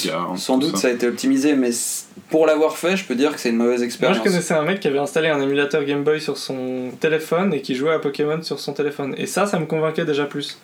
Parce que, alors c'était avant Pokémon Go, parce que du coup sur le téléphone t'avais les boutons en bas, l'écran en haut, donc déjà t'avais pas tes doigts tout le temps sur la zone de jeu, parce que moi ça me rend dingue. Ouais, c'est problématique. Et puis tu dis pas un smartphone écran... C'était un smartphone, mais l'écran était séparé en deux, comme un Game Boy en fait, où en bas t'avais les boutons, et puis c'est le PFL. Ça me convainc. Mais comme disait Olivier, le respirateur mis à Pokémon, c'est une série qui tient... Juste à sa nostalgie, on se fait chier dans Pokémon. C'est pas vrai, les enfants actuels ils jouent à Pokémon, c'est pas par nostalgie qu'ils y jouent. Mais les gens comme nous, on y joue, on peut pas y jouer. Mais bien sûr qu'on y joue par nostalgie. Oui, voilà, c'est la seule raison pour laquelle on y joue maintenant. Il y a un spectre de la nostalgie qu'on a pas. Non, il y a pas que nous. Mais c'est chiant. Les nouveaux Pokémon, ils les font pas par que pour nostalgie, ils les font pour les nouveaux gamins. 1 centimètre de nouveauté par jeu, quoi. Mais et encore 1 centimètre. Et puis ça me fait chier. Surtout, il y a un truc qu'on n'a pas abordé avec la nostalgie, c'est que la nostalgie, ça touche aussi des gens qui n'ont pas vécu l'expérience initiale. Oui, Stranger Things. Par exemple, on est des années 90. Enfin, on a grandi dans les années 90, on n'a pas connu vraiment les années 80. Christophe, un tout petit peu, mais vraiment pas vrai. Moi, j'ai connu les 80 parce que je suis jeune. Oui, 80. Ouais. Toi t'es Genevois aussi, il me semble, non? Oui. Je veux dire 90, c'est bien du Pays de Gex. Cette série, ça fait. Enfin, la première saison, moi j'ai vu que la première saison. Ça vendait les années 80 à des personnes qui n'ont pas vu, qui n'ont pas connu ces années-là. Alors moi, Stranger Things, ça me rappelait pas les années 80. Ça me rappelle les films que je regardais dans les années 90. Oui, exactement. C'est ça. Ouais, aussi. Tu regardes les Goonies parce qu'ils passent à la télé. Et aussi, ça me faisait penser à tous les films que j'ai vus petits, mais qui étaient sortis avant, comme E.T., tous ces trucs-là. Si, l'impératrice. Mais c'est clairement des trucs qui m'ont fait rire. Mais pareil pour Cuphead, à part ça. Moi, ça me fait rire Cuphead, parce que moi, je trouve ça. La DA, je l'ai trouvé magnifique, on en parlera après. Mais. Ça joue pas vraiment sur la nostalgie que peut-être pas, c'est quand même très spécifique, mais ça joue sur ce design des dessins animés des années 30, où tout le monde se dit « Ah oui, c'est ce design, il est magnifique !» Mais personne n'a regardé ces dessins animés-là. Non, absolument pas. On a tous vu le clip de Steamboat Willie parce qu'on a tous vu un film Disney. Mais alors ça, c'est pas par nostalgie, c'est parce qu'on aime bien l'esthétique. Ouais, c'est encore un peu différent. Un petit peu non, je suis d'accord que c'est différent, mais tu as tort, Christophe. Je ne suis pas de ton avis, je ne pense pas. Mais je pense qu'il y a un peu de... T'as très juste en disant qu'on est nostalgique de trucs... dont on nous a dit qu'il fallait être nostalgique même si on les a pas vécus. Ouais. Et moi la NES je l'ai pas connue, notre première console c'est une Megadrive 2. Donc après voilà. Cuphead, moi ça me faisait penser à ce vieux dessin animé que t'avais peut-être déjà dû voir, mais c'est genre le dessin animé où c'était genre des instruments de musique qui étaient humanisés et puis c'était une sorte de romance à la Roméo Juliette. Mais c'est quoi ce truc? Alors rien à voir, mais moi en fait Cuphead, il était en train de parler, tu l'écoutais pas peut-être, mais en fait non, j'écoutais pas. Cuphead, moi ça m'amenait la nostalgie de Mickey Mania. C'était trop bien Mickey Mania. C'était vachement bien, et il y avait aussi cette séquence Willy Bot Willy. Et toi tu piques Silence on joue là, tu le sais. Ils l'ont dit dans Silence on joue. Je l'ai pas écouté. Attention. Ah, on est. Ouais. Patrick et Léo et Carré vont pas être contents. Non, mais j'ai joué sur PS1, je me rappelle, j'étais à la montagne. Okay. Je jouais à ça. Oui, mais donc le dessin dont tu parlais, tu te rappelles ? Mais oui, je vois ce que tu. Mais il faut qu'on retrouve. Il parlait en instrument de musique aussi. Oui. C'est un peu la Don't Star. Voilà. Ok. Bien. Un autre truc qui a rien à voir, mais que j'ai noté, il y a et d'autres gens qui jouent sur la nostalgie, mais il y avait clairement un terreau, c'est la nouvelle version de Warcraft Vanilla. Tel qu'il était à la première sortie. Ouais, alors justement, moi je suis un peu de l'avis de c'est trop facile de sortir des trucs nostalgiques. Parce qu'ils vont ressortir World of Warcraft tel qu'il était dans sa première version. Alors quand tu lis les Q&A, en fait, non. Ils vont quand même modifier des trucs. Ils ont annoncé qu'ils réfléchissaient à modifier des trucs, mais pour simplifier la vie des joueurs. Sauf que le problème, c'est que tous les connards dont je fais partie qui disent « Ah wow, c'était mieux au début, c'était difficile », ça fragmente énormément le discours de « On sort un serveur vanilla, donc sans les add-ons, mais par contre, les trucs un peu chiants, on les enlève. » Donc tu sais pas trop à qui ça s'adresse. Il y aura un outil qui permet de trouver des groupes automatiquement. Ça, je pense qu'ils vont pas oser, parce que c'est un des trucs les plus décriés, justement, la cible qui aimait ces anciens temps, mais ça doit pouvoir se trouver les uns les autres. Oui, c'est ça. Ouais, c'est un truc, tu cliques sur recherche groupe et pff, tu t'apparais dans un groupe et tu fais une instance avec des gens que tu n'as jamais vus. À l'époque, tu devais aller devant le portail du donjon, chercher des gens, on a besoin d'un heal, etc. Parler, c'est ça. Et c'est ça que les gens, ma génération dire, appréciaient au début, c'est que tu rencontrais des gens, t'étais obligé, sinon tu pouvais pas avancer dans le jeu. Les quêtes étaient, une bonne partie des quêtes étaient trop difficiles à faire seul, donc tu devais demander de l'aide, pas à n'importe qui, parce qu'il y avait des gens qui étaient super nuls et tout, donc il se passait vraiment des trucs, tu passais une soirée à fail une instance, parce que tout le monde apprenait en même temps, il y avait un côté très... ça crée des moments découverte, enfin il y a une nouveauté, une exploration qu'il n'y a plus dans les MMO aujourd'hui. Mais tu sais que t'auras plus cette sensation de découverte. Je sais. Et justement, ça me fait penser à ce constat que j'avais fait au moment où j'ai arrêté de jouer vraiment à WoW il y a 4-5 ans, quelque chose comme ça. Je me suis dit putain, j'ai joué peut-être 6 ans en tout. Et j'ai passé les 2 premières années à vraiment kiffer comme pas possible. Et les 3-4 années suivantes à essayer de retrouver cette sensation de découverte, d'exploration que j'ai eu les 2 premières. On se retrouvait avec tous les gens qu'on a rencontrés, on essayait de recréer une guilde ensemble sur un nouveau serveur lors d'une nouvelle extension et tout. Nouvelle map. Et toujours en se disant « Ah, ça va être trop bien !» 3 semaines après, la moitié des gens s'étaient barrés. Enfin, et donc... Est-ce que c'est pas juste que vous étiez plus âgé ? Non, je pense que c'est vraiment la sensation de découverte qui a disparu, et puis t'as plus le feeling que t'avais au début où t'as vraiment l'impression de découvrir toi-même l'univers.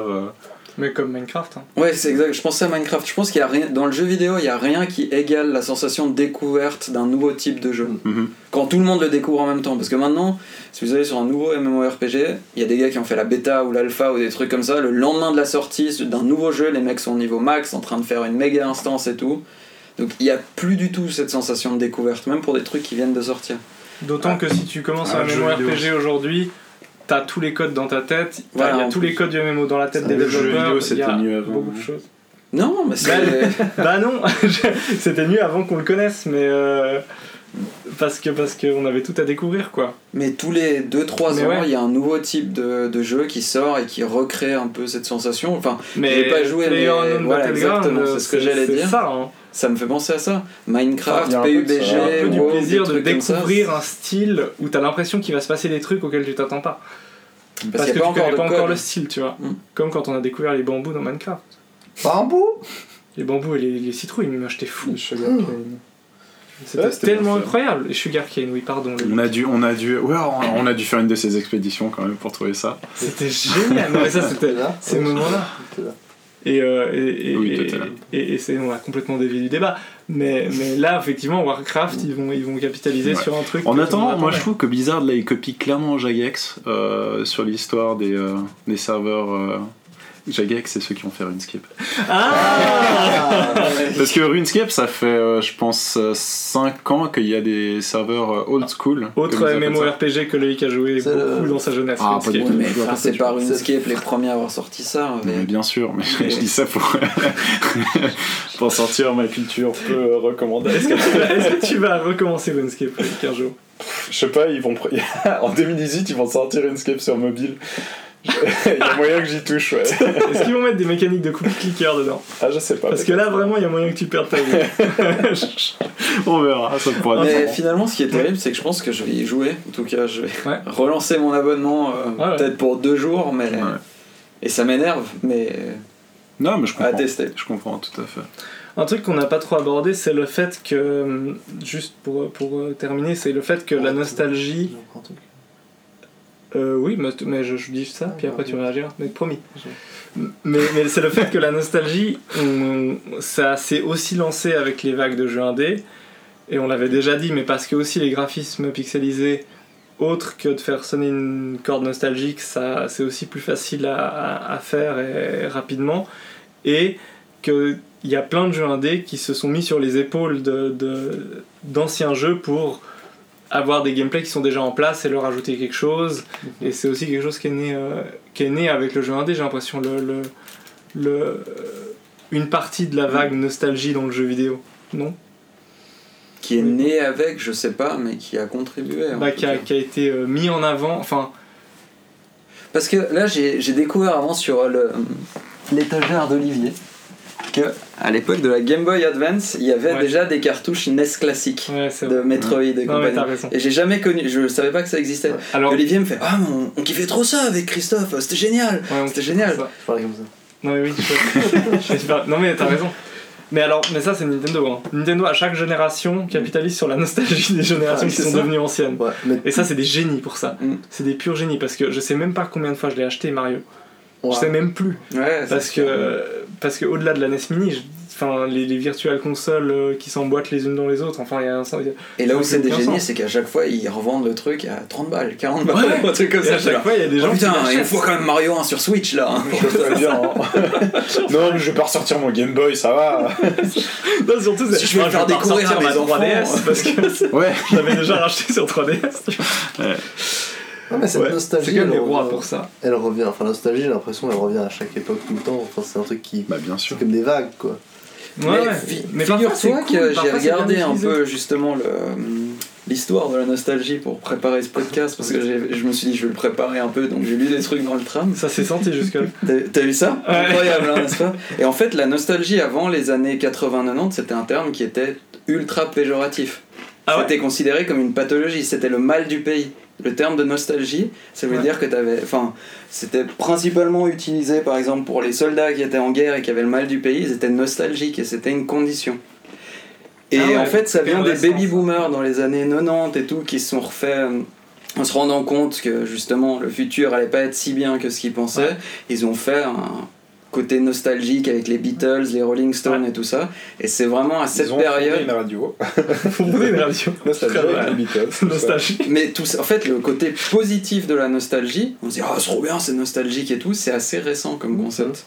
C'est cool ça. Donc, merci professeur. T'as vu ça ? Merci professeur. C'est 30 minutes de tram auront servi à quelque chose. Mais alors pourquoi ? Non mais alors ça pour le coup c'est une question qui est vachement intéressante parce que qu'est-ce qui fait que notre putain de génération, mais au sens large, entre les gens qui ont 10 ans maintenant et les gens qui ont 40 ans maintenant... Ah, c'est large. Oui, c'est large. Grosse génération. Bonne génération.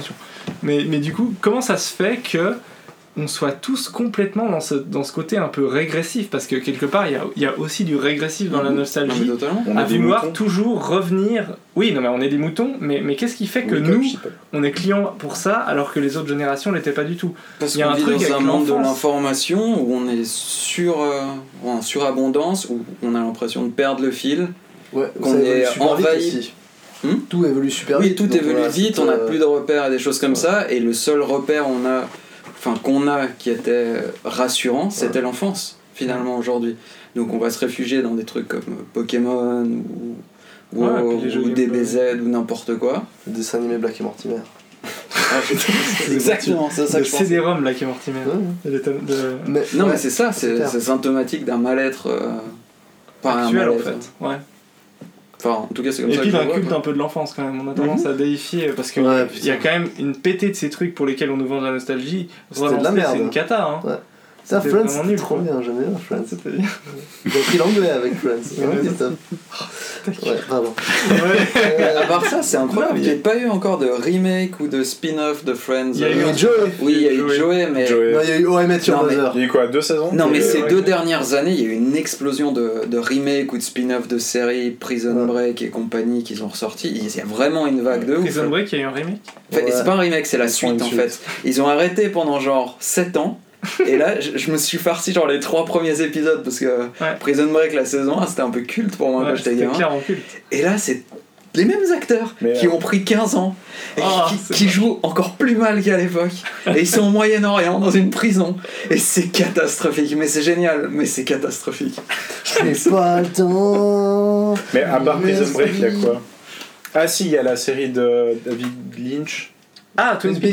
X-Files aussi. X-Files. Sérieux ? Oui, il y a eu Scream en série aussi. Bon, Twin Peaks, il avait dit dans 20 ans. Oui, dans 25 ans. Je me la suis passée il y a pas longtemps et c'est quand même hyper cool. Moi, mais j'ai pas regardé la saison originale, du coup, je vais regarder ça bientôt. Ouais, c'est bien. Tu vas passer un très bon moment. Là, ça se justifie, mais c'est pas de la nostalgie. Non, ça, c'est autre chose. Mais les remakes, c'est quand même. Non, parce que c'est David Lynch. Les Disney en full action vidéo, full movie, là, c'est pas un peu triste aussi ? Moi, je les ai pas vus, parce que ça a l'air déprimant. Non, c'est comme les Marvel. Mais tu vois, pourquoi est-ce qu'ils refont Là encore, on est sur. Mais parce que oui, alors là, c'est clairement de la nostalgie. C'est pour vendre ça aux parents, en fait. C'est aux parents qui ont regardé des dessins animés. Qui ont regardé Mowgli, puis qui vont voir Mowgli en vrai avec Bagheera et tout, sur des fonds verts. La Belle et la Bête en live action, ça. Oh, ta gueule, putain. Ah, j'adore ça. J'adorais déjà dans Hermione pour Harry Potter. Dans Hermione. Le spin-off d'Harry Potter. Je vais rajouter un truc sur la nostalgie pour rester sur le sujet, et puis. Et après, on conclut. Ouais. Alors oui. Jurassic World. La nostalgie. Non. Oui, mais ça joue là-dessus. Donc, non mais la nostalgie Power Ranger. Aussi au niveau du dans les jeux vidéo pour Ross Godzilla vidéo. Ah, David Lynch. Ah oui. Mais non, McConaughey. Mais du coup oui, la nostalgie au niveau du jeu vidéo, c'est aussi, je pense, t'as certains jeux qui étaient, comment dire, bien à l'époque, parce que c'était l'époque et qu'on était conscient que les contrôles étaient à chier ou qu'il y avait des trucs qui étaient problématiques à la base déjà. Mm-hmm. Et que maintenant quand tu les refais en remasterisé ou alors que tu fais un reboot etc., de la licence, tu vas changer certains trucs parce que tu t'adaptes à l'époque dans laquelle on est et puis au comment on dit ça, au standard de cette époque. Oui. Si je prends Resident Evil par exemple, Resident Evil le premier, justement la manipulation, bah, t'avais des plans fixes pour chaque salle où tu rentrais et t'avais la caméra qui était posée du coup à certains endroits et puis tu devais déplacer ton personnage avec ta croix directionnelle. Et ben, l'avant voulait pas forcément dire aller à l'avant, enfin c'était très chiant à se repérer parce que tu galères. La micro-machine. Voilà, et t'es obligé d'ailleurs, micro-machine, oui, t'es obligé de te déplacer et de t'arrêter pour pouvoir viser et tirer sur les zombies. Ouais. Ce qui fait qu'il y avait une certaine tension qui était instaurée. Dans les suites de Resident Evil, c'est vrai qu'on avait du coup une caméra qui du coup devenait une sorte de caméra à l'épaule, qui était littéralement à l'épaule du personnage, derrière le personnage en fait, et qui suivait le personnage et puis on pouvait voir à travers finalement son point de vue subjectif. Point de vue, oui, forcément subjectif puisque c'est le personnage. Et justement, dans les nouveaux Resident Evil, que ce soit le 5, le 6, voilà, après je vais pas juger la qualité des titres. Le 7 c'est différent encore. Ouais, le 7 c'est différent. Oui, non, le 7 ça. J'ai tiré quelque chose sur le 7 après du coup. Mais du coup, t'étais obligé quand même, ils ont gardé ce côté de tu ne peux pas tirer en courant, enfin en marchant. T'étais obligé de nouveau de t'arrêter, viser et puis de te déplacer un peu comme une merde comme ça. Et c'est un truc qui a été attaqué par plusieurs personnes. Est-ce que c'est une question de nostalgie, ça ? Non, alors c'est une question d'adapter. Enfin, c'est que si tu veux, certaines personnes ont pris ça comme ah mais ils évoluent pas. Enfin, Resident Evil évolue pas avec le oui, non mais non, d'accord. Mais on a déjà les 60 000 kills de. Mais tu vois, si Final Fantasy XV avait gardé des combats aléatoires, ça serait peut-être mieux. Ouais, voilà, mais tu vois, le truc c'est que là, c'est purement le truc que, voilà, on peut interpréter ça comme ils évoluent pas, la saga n'évolue pas, elle reste dans cette nostalgie de garder les mêmes contrôles. Mais quelque part, non, parce que ce contrôle fait que du coup, tu es plus vulnérable aux attaques des zombies, parce que du coup, tu dois t'arrêter pour viser, etc. Mais justement, dans le parce que c'est un jeu d'horreur, c'est un gameplay qui te met sous tension et qui te, mais qui te stresse. Les gens sont des cons la plupart du temps. Ouais, non, mais justement, dans le 7, en fait, parce que malgré ça, le 6, le 5, le 6 étaient quand même des jeux plus vachement action. Ouais, clairement. Dans le 7, ils reviennent aux sources, comme si on peut dire. Non mais ils reviennent à un jeu beaucoup plus horrifique, beaucoup plus dans la tension et moins dans l'action, en te donnant l'impression, enfin ce qu'on se dit c'est ah ils reviennent aux bases de Resident Evil, mais en fait le gameplay a juste rien à voir, il a évolué mais énormément, mais il te donne l'impression de revenir à un gameplay plus horreur. Pourtant c'est un FPS hein. Pourtant c'est un FPS et pourtant t'es quand même beaucoup plus mobile que dans les premiers. Enfin c'est là que je trouve plutôt malin. C'est que la nostalgie quand elle est bien utilisée, elle te donne l'impression, elle te rappelle ce que c'était, ce qui fait que ça te fait plaisir, mais elle te le fait de manière suffisamment bien pour que ce soit cool aujourd'hui. Et je pense que c'est ça peut être un bon moteur pour le jeu vidéo pour faire des bons jeux la nostalgie, mais si y a que ça, c'est vide quoi. Ça sert à rien. Par contre là je peux pas m'empêcher, mais vous avez tous détesté, enfin vous avez pas beaucoup aimé Sonic Mania. Pas énormément. J'ai vu beaucoup de gens qui le critiquaient aussi. Non mais on va pas détester. Au bout d'un moment, c'est quand même un jeu qui est vachement bien construit et super intéressant au niveau de l'exploration et tout ça, parce que je trouve que ce jeu là, on en parlera dans Mario Odyssey, mais c'est justement que t'as beau aller de droite à gauche dans les niveaux, te balader un peu comme tu veux, en fait tu suis toujours le bon fil rouge pour arriver à la fin du niveau, et ça c'est très bien construit et ça fait vraiment plaisir, parce que dans certains Sonic c'était la merde pour ça. Donc voilà, Ce qui est cool avec Sonic Mania, c'est surtout l'histoire de son développement. Oui, c'est que ce soit un fan qui développait des... C'est pour faire un beau Sonic, il faut pas prendre la Team Sonic. Oui, c'est ça. C'est que c'est pas la Team Sonic qui a travaillé dessus, qui ont fait toutes les horreurs auxquelles... Le plus magnifique, c'est qu'ils reconfirment en sortant un Sonic dégueulasse. Maintenant, ils reconfirment ce que tout le monde trollait, en fait. Mm-hmm. Ils montrent bien en disant « Regardez, on a refait un étron !» On a toujours pas compris. Mais il faudrait voir les chiffres, mais à part ça, si Sonic Mania a super bien marché et que les autres Sonic fail, ça va envoyer aussi un message. Donc on n'aura plus que des Sonic 2. C'est ça, c'est-à-dire que les mecs ils vont se dire finalement on n'a pas besoin de team, faut juste refaire exactement la même chose en à peu près aussi bien. Ouais, mais ça marchera pas la deuxième fois. C'est un one shot Sonic Mania. Moi j'ai l'impression en voyant les Marvel que les gens ils aiment bien manger. Ils aiment bien manger de la merde à moi, donc ce sera le mot de la fin, les gens aiment bien manger de la merde. Comme les nouveaux Nolan finalement, tu vois. Mais ta gueule.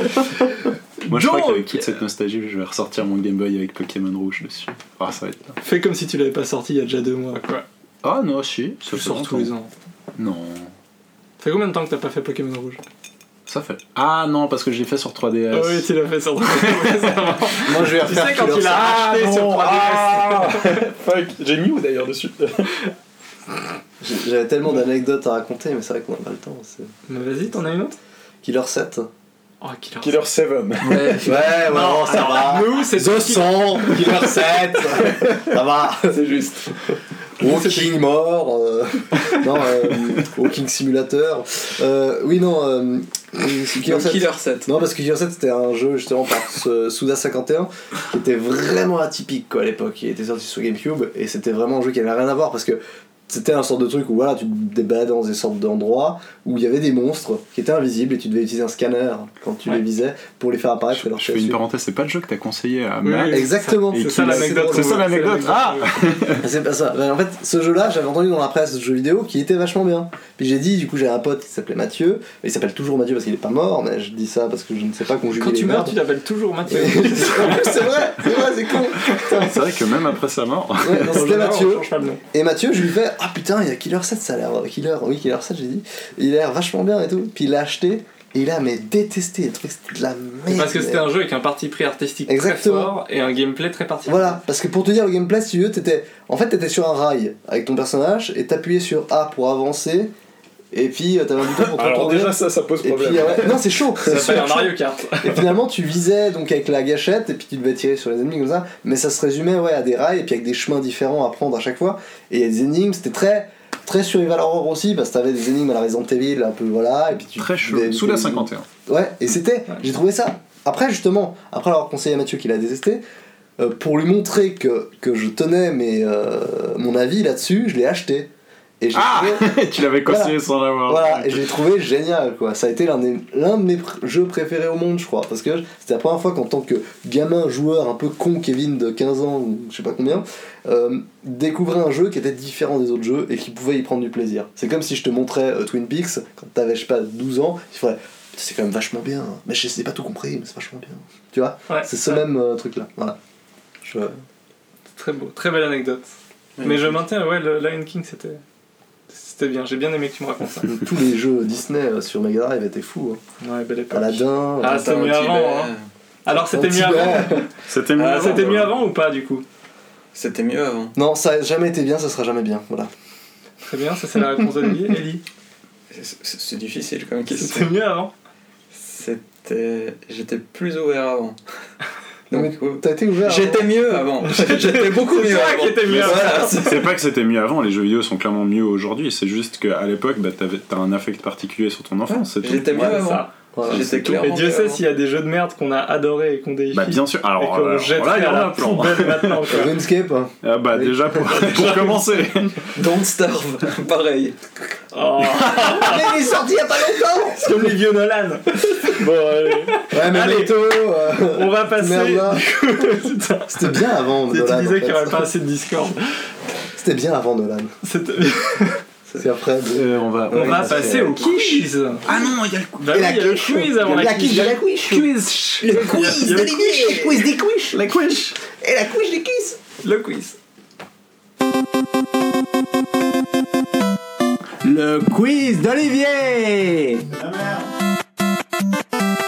Voilà, alors on est de retour.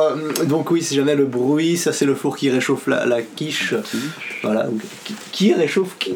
Du coup, le quiz. Le four. C'est pas une citation d'un certain Claude, ça. Si, de mon parrain. Alors, le quiz qui va concerner évidemment la nostalgie, vous l'aurez compris.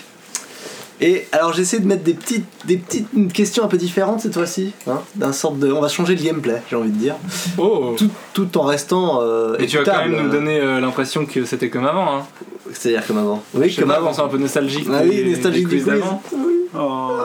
C'était bien quand même. C'était bien les quiz. Ouais, j'aimais bien avant. C'était bien. Du coup. Alors voilà, on va commencer. Je sais pas si vous connaissez Lego Dimension, hein, le jeu Lego Dimension. Oui. La première question va concerner Lego Dimension. Et on n'y a pas joué ce soir. Mais je vous rassure, vous pouvez répondre sans y avoir joué. Si vous êtes Christophe, c'est ça ? Non, même pas. Ça fait partie des... Une question même sur deux. Pas. Vas-y. Alors, on doit dire notre chacun nom, votre tour. Ah. Vous allez dire votre... ouais. Non, là ceci vous dites pas votre nom. Chacun votre tour, vous allez citer une licence qui est au catalogue du jeu Lego Dimension. Ok. Mais attention, au catalogue du jeu Lego Dimension, faut pas me dire ah oui il y a eu un jeu Lego machin. Non. Oui. Au catalogue Lego Dimension. Lego Dimension. Et ça, c'est dans quel ordre ? Parce alors que... justement, on va commencer par le troisième, il est nickel. Ouais. Par. Et on tire on fait pile ou face, comme ça on sait qui commence. On fait pile ou face entre les deux et je commence. Non, vous savez pas ce qu'on va faire, on va commencer par une question simplement du quiz, tout simplement, hein, voilà, vite fait. Puis celui qui répondra Alors, quel jeu proposait de jouer deux personnages de deux époques différentes qui étaient en fait le même personnage ? Tam tam tam. Ah, ça c'était le bruit du spoiler. Répète. Donc, un jeu qui proposait de jouer deux personnages de deux époques différentes. Et c'est en fait le même personnage, mais à deux époques différentes, et donc du coup le gameplay changeait un peu suivant quel personnage tu jouais. Genre un vieux et un jeune. Ouais, voilà, on peut dire ça. Est-ce que tu peux donner la console ? Ou l'époque, ouais. Alors l'époque c'était il y a genre 5 ans à peu près. Non, même pas, 2-3 ans, 4 ans. C'était récent, c'est une licence qui joue beaucoup sur la nostalgie justement. Sonic Génération, Christophe. Oui, Christophe. Sonic Génération. Oui, Christophe. Oui. Génération.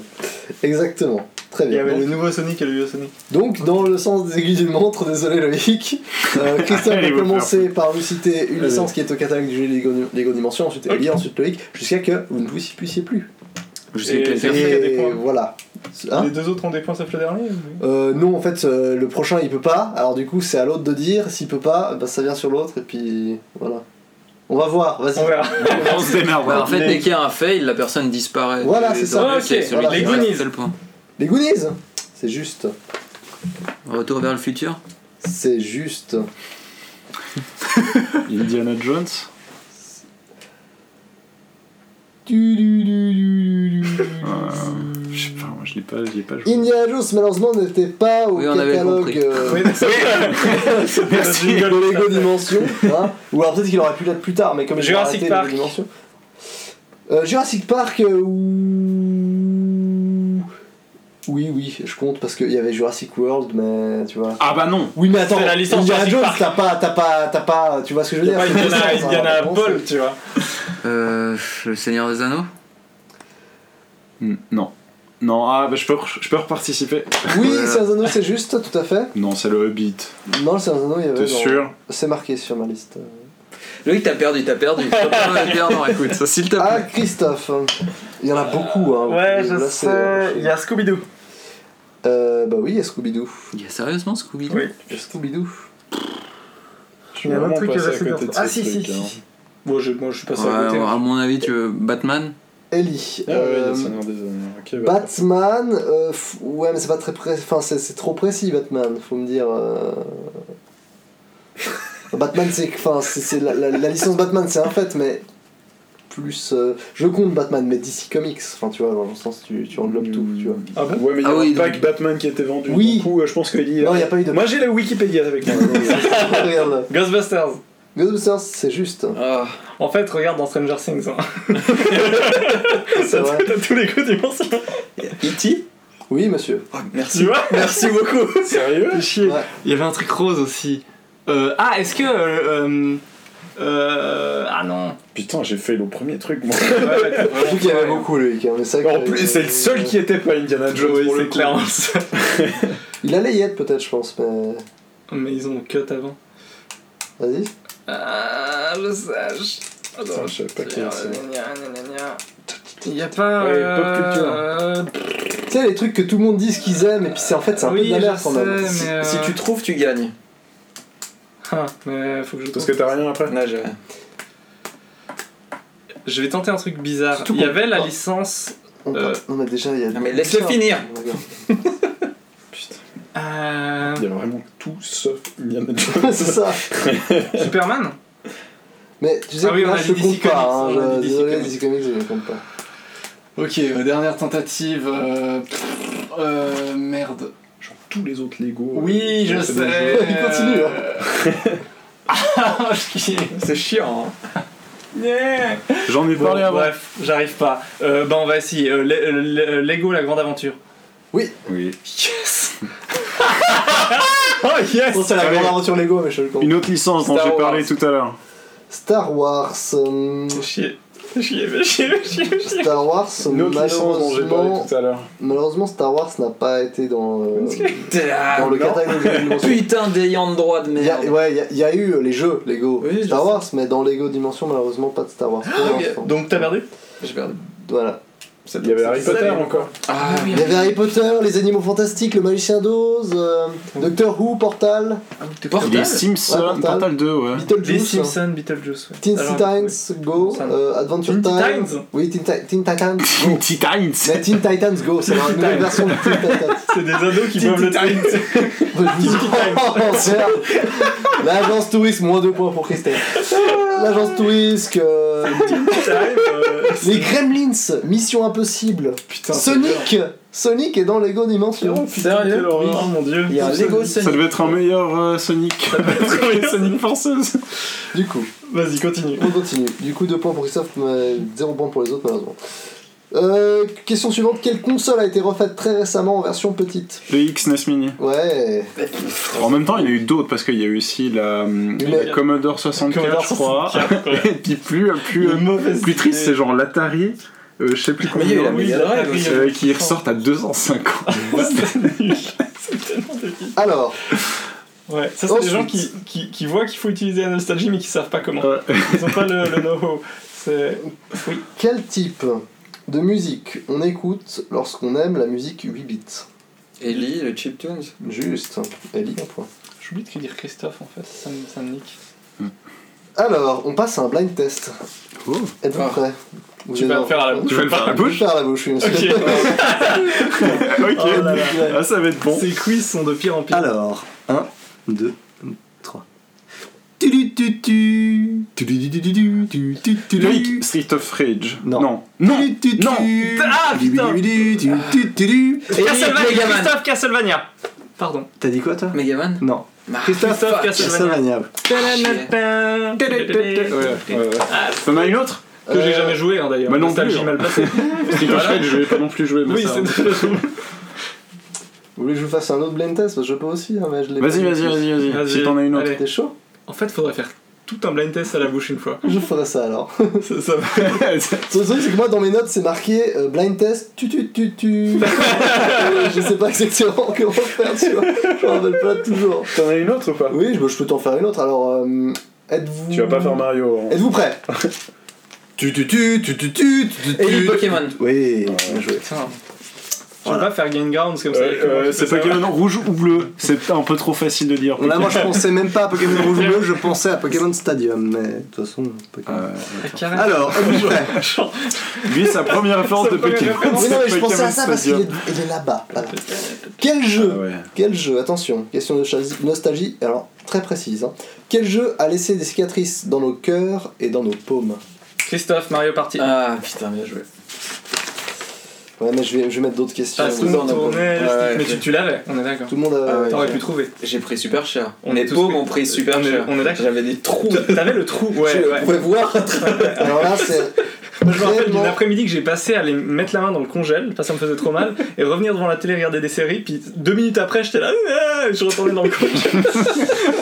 Et j'ai fait ça toute une après-midi. Parce que pour ceux qui, voilà, en fait dans ma partie il y avait pas mal de mini-jeux où tu devais tourner le joystick en rond le plus vite possible, et du coup on mettait tous nos paumes dessus et à tourner, et ça faisait une cloque au milieu de la main, et c'est pas bien les cloques au milieu de la main. Non.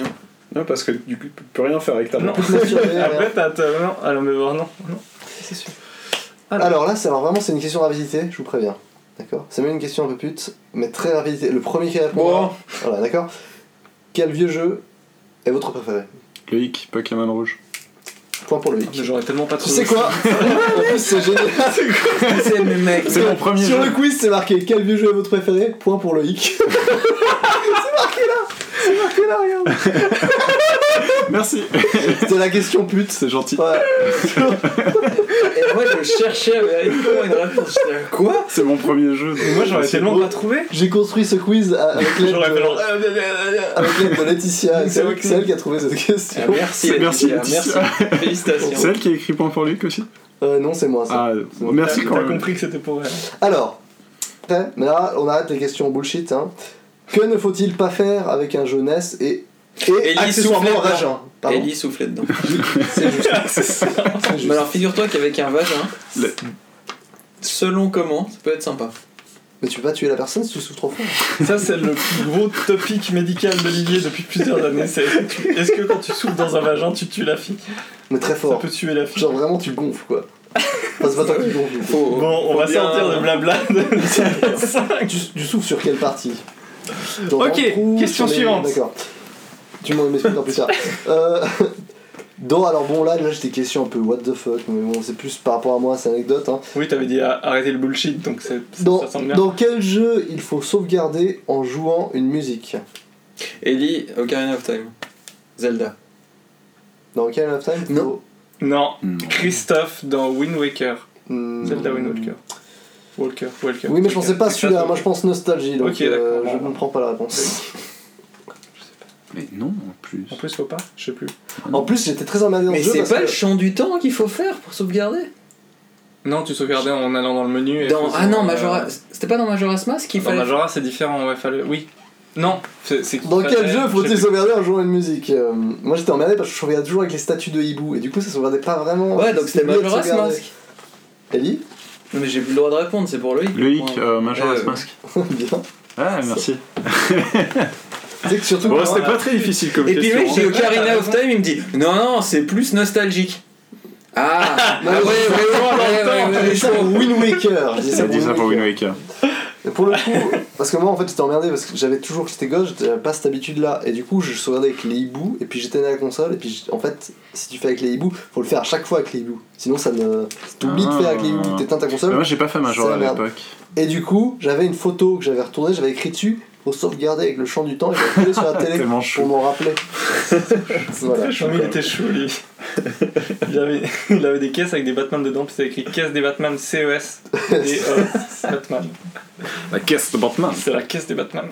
Là, il y a moyen qu'une des personnes se rattrape face à Christophe pour peut-être gagner le quiz. C'est moi?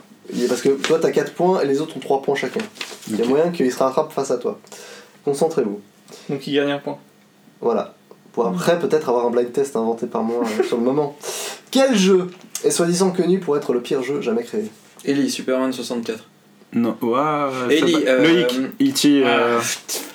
Christophe, Takeshi, E.T. sur Atari 2600. Non mais alors les trois sont bien réputés. Mais celui-là est quand même plus connu d'ailleurs. Pourquoi? Parce qu'il a été enterré dans des arbres. Exactement, Loïc. Mais ouais, bon. Non mais ça prête à discussion les trois parce que c'est trop. Enfin, celui Takeshi c'est un troll, c'est pas vraiment le pire. Ouais, c'est pas vraiment le pire. Ok. Ouais. Donc, désolé Eli, là la dernière question tu ne pourras pas participer mais tu pourras répondre dans ta tête. Le dernier blind test. Si je peux participer, il y aura 4-4 et ouais d'accord ok. C'est pas le troisième blind test. C'est quoi c'est ok. Êtes-vous prêts? Moi je veux le jeu précis. Ouais non mais ça ferait ex-aequo à ce moment-là, on aurait tous 4 points. Oui c'est vrai. Ça serait beau. Êtes-vous prêts pour la nostalgie? Je prends un petit submergé. Super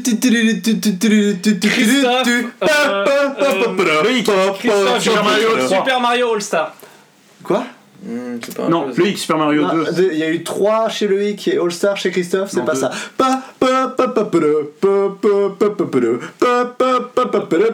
C'est la musique du quiz en plus. Ah merde. Christophe, Super Mario Bros 2 européen. C'est pas à toi. Super Mario Bros 2. Oui, c'est ça. Oh mais, ah, j'attendais que l'un de vous deux dise le nom du jeu, parce que vous ne pouviez pas répondre. On a une égalité à tous les niveaux. C'est bon. Ça vous donne ça en plus. Bon. Allez, c'est l'heure de la quiche. C'est l'heure de la pause musicale. Ah oui, alors qu'est-ce qu'on écoute, Christophe? Alors c'est moi qui vais chanter. Écouter, c'est moi qui vais chanter. On va écouter Cuphead Rap Song de Daddy Fat Snaps. C'est vachement cool. C'est un rap à la Cuphead. DPS, ouais. C'est bah vous verrez bien. Hein. Ouais. Puis longtemps on va manger à la quiche parce qu'on a faim. Ok, go. Alors je m'appelle Coped et puis j'ai une tête de tasse. Non, c'est pas toi, Olivier. C'est pas toi. Non, tout à fait. Va rallumer le four. Well, Coped is covered in rims. They like to roll the dice. Tu feras un fondu là-dessus. Boys, you're dealing with the devil. And you got burnt, made a gamble. Easy to forget, but life is fragile. When I know your first instincts to scramble. But listen to me ramble for a minute. Maybe I can help you find a handle on this situation. Maybe you can travel to these other lands and battle. When the devils, they've been rattled. Trample ample horses in their own key. Going 30 schmoes deep. Cuphead, turn into the boogeyman and no sleep. For my adversary, the alternative beware is scary. You'll lose that little cuphead and your good is buried. I'm a man of my word, do this and I'll send you on your merry way. Only got two choices anyway, so make it. Otherwise I'll turn you into bacon. This is Satan that you're dealing with. My threats are never faking. Never faking anything I say. So do we have a deal? Oh we do? Well I guess I won't have to make you thrill. Hey Cuphead. Yes Bookman. Why we roll the bones with Beelzebub? Hot damn. We can make a plan. Roam around the land. Do the devil's dirty work instead. Hey Bookman. Yes Cuphead. Why we roll the bones with Beelzebub? Hot damn. We can make a plan. Roam around the land.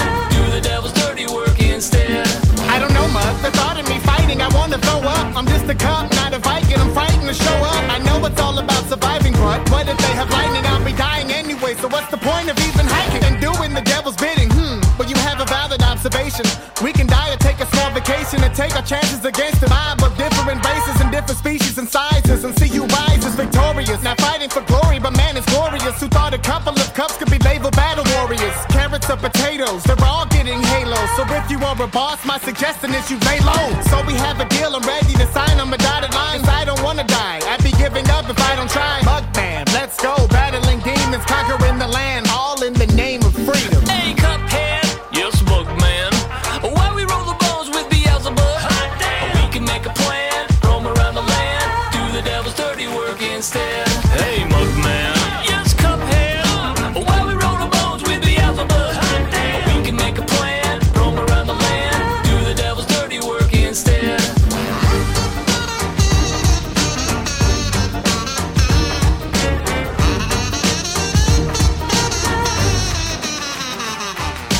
Hey everybody, it's Daddy Fat Snaps. Remember, you can always listen to my music on the go using Spotify. I'll constantly be uploading to here and iTunes, so make sure that you follow me. Thank you so much for the love, everybody, and yeah, have a good one.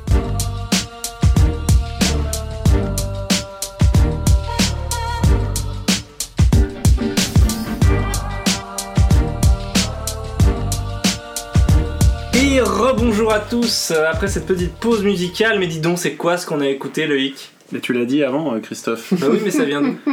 Alors je sais pas, j'ai trouvé ça sur Spotify, je voulais écouter la BO de Cuphead, puis je suis tombé là-dessus, c'est pas la BO, je crois que c'est un mec qui a juste fait un rap dessus, et c'était cool à écouter. Non, c'était cool. Moi j'ai bien aimé.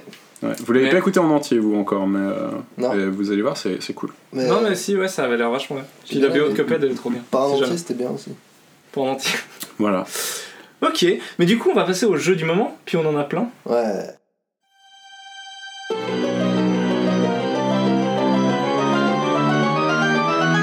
Nos jeux du moment. Alors on a beaucoup de jeux cette semaine parce que ça fait longtemps et qu'il y a eu des sorties, des sorties importantes. Des sorties importantes. Shadow of Mordor, Destiny 2, c'est parti. Donc nous ne parlerons pas aujourd'hui de Shadow of Mordor, Shadow of War et de Destiny 2 parce que nous n'y avons pas joué. Mais on va parler parce que c'est de la merde aussi un petit peu. Je ne me prononcerai pas, je ne veux pas me mettre à dos la moitié du podcast français. Mais c'est terrible. Si, mais je sais pas. Mais du coup, on n'en parle pas. Oui. Puis Eli, on a passé toute la pause à parler des jeux dont on allait parler. On va pas se mettre à parler des jeux. Parlons de jeux. 25 qui jouait à Destiny 2. Bon. On va démarrer tout de suite avec la grosse sortie, avec la deuxième raison d'acheter une Switch, avec la deuxième grosse sortie du 27 octobre. La deuxième grosse sortie du premier. Ah, va te faire. Mario Odyssey. Mario Odyssey, c'est quoi ? C'est le nouveau Mario 3D. Mais 3D, pas en mode Mario 3D World ou 3D Land, c'est en mode Mario Galaxy, Mario Sunshine, Mario 64. Donc c'est gros Mario avec un univers riche, un presque scénario et des nouvelles mécaniques. Et oui les amis, Mario Odyssey revient. Mario Odyssey, un des plus grands jeux Mario, on s'en rappelle tous ensemble. Un vieux jeu qui à l'époque alors d'accord. Est-ce que Mario Odyssey est le meilleur Mario auquel j'ai joué de ma vie? Eh bien, je vous en parle. Eh bien oui, c'est l'un des meilleurs Mario auquel j'ai pu jouer. Oui. Certes, il y a des erreurs. Oula, je t'ai pas l'image. Ouais, c'est très bien. Mais t'es parti, mais non, pas là-dessus. Du coup, il est bien. Heureusement que Eli a nous a précisé. Alors, mais qu'est-ce que vous en avez ? Alors oui, est-ce qu'on commence par tout de suite lui, ou est-ce que qui veut commencer ? Ouais, qui a joué ? Moi, j'y ai joué et je l'ai presque fini du coup parce que je suis à 500 étoiles. Moi je suis à 500 aussi l'une, je l'ai quasi fini. Mais levez pas la main. Moi j'ai joué je pense 30-40 minutes, 1 heure peut-être. Ah donc t'as la vie plus éclairée. Eli, toi t'as pas joué hein. Moi je vais acquérir une Switch le 1er décembre. C'est vrai ? Ah. T'es sûr ? Pas encore, mais c'est probable. T'es sûr ? T'es sûr ? Putain je m'engage là. Là je m'engage devant 15 000 auditeurs, non. T'es sûr parce que... Ouais, on n'est pas certain, nous. Ouais, il y a un truc. Au propos de Mario Odyssey, il faut dire que Eli n'y a pas joué, ne peut pas y jouer actuellement. Donc on s'est dit que ce serait bien que tu y joues. Que tu y joues en fait. Pour que vraiment tu puisses en parler. On t'offre une Switch avec Mario Odyssey. T'en sens deck ? Oui. Vous êtes complètement cons, les gars. Sérieux ? Et on enregistre ça. Bah, je sais pas, ouvre le paquet. Oui, c'est pas ça. Hein. C'est peut-être une machine à café, c'est une On aurait été vendu faire un truc avec du sage à vous. Non, mais. Et après offrir le vrai truc après. Ouais. Sérieux. Donc moi ça me faisait un peu mal que tu critiques ce jeu pendant toute la semaine. C'est vrai que là c'était difficile au début de Poké, j'étais putain il dit déjà que c'est de la merde, il y a pas de... Ouais, ok. Bah... Joyeux anniversaire Eli. Bon anniversaire Eli. Merci, voilà. Mais putain ça c'est pas la moitié d'une surprise. Ah c'est cool. Franchement. Alors moi est-ce que j'en ai pensé? Alors dis-nous ce que tu as pensé de Mario Odyssey, Eli. Bon, on pourra... Ouais. Je fais quand même ce que j'avais prévu de dire ou pas? Ah bah maintenant c'est chaud hein. Sens, quand même, hein. Non mais à part ça, ce que j'avais prévu de dire c'est exactement la discussion qu'on a eue avec Olivier hier que je vais vite fait vous résumer. C'est que je pense que c'est un très bon jeu et qu'il y a juste le T-Rex là qui est sur la boîte qui fonctionne pas du tout en termes de direction artistique dans le monde de Mario selon moi et que ça, maintenant je vais le tester donc je pourrais sans doute avoir un avis un peu plus éclairé sur la chose. Mais sinon, visiblement, ça a l'air d'être quand même assez cool. Bah comme ça, tu pourrais jouer. Alors, maintenant, moi, je vais dire que c'est un jeu un peu chiant, hein. Ouais, c'est pour ça. Donc c'est de la part de nous tous, Laetitia aussi. Voilà. Et puis c'est un peu de la part de Chloé et moi pour le petit dessin. Non, mais... Alors déjà, fallait pas, mais merci quand même énormément à tout le monde. C'est vraiment cool. Vraiment cool. C'est nos tipeurs. Merci aux tipeurs. On a 4 tipeurs pour le podcast. Et on était 4. On a tipé qui est là. Je peux jouer pendant le podcast ? Non. Allez, je peux configurer ma Switch pendant le podcast. Si tu veux, on fait une vidéo de unboxing. Oh, avec les gros blancs ! En plus, là, c'est la version packagée avec Mario Odyssey avec les manettes rouges. Ouais, alors je suis désolé, j'ai réalisé hier soir qu'en fait, c'est un code de téléchargement pour Mario Odyssey. Ah, c'est très bien. Voilà. C'est cool. T'as pas la boîte. Ouais, mais je commence à faire l'impasse sur les boîtes parce que j'ai plus de place chez moi. Donc ça tombe bien. D'ailleurs, je vends une boîte. Une boîte de Switch. J'ai 40 amiibo, 25 pop vinyles et un... Il veut me la vendre. Voilà. Et un trône Game of Thrones, une figurine Skyrim et tout dans une boîte en carton aux alentours de 200 francs si ça intéresse quelqu'un. 200 francs ? Ouais. Ah. Vous pouvez vous faire plein de thunes si vous revendez tout à l'unité derrière. Qu'est-ce que tu vends à 200 francs ? 40 amiibo, 25 pop vinyle, puis plein de figurines et des trucs comme ça. Ça vaut plus, mais ça me fait chier de le faire à l'unité. Donc, si jamais ça 200 balles, s'il y a des auditeurs intéressés, vous écrivez à La Cave. Exactement. Sur Twitter. Mm-hmm. Et voilà. Parfait. Auditeur ou auditrice, prends les commandes. Donc, auditrice, évidemment. Oui, j'ai pas de... Oh, l'écriture inclusive. Le langage inclusif. Je suis désolé. Ouais, pour moi, tu supprimes le genre féminin. En fait. Tu as raison. Ça faisait longtemps qu'on n'avait pas fait de podcast de haute volée. On n'est plus à jour. Mario Odyssey, ouais, parlons-en, Loïc. Toi qui viens d'acheter une Switch pour quelqu'un.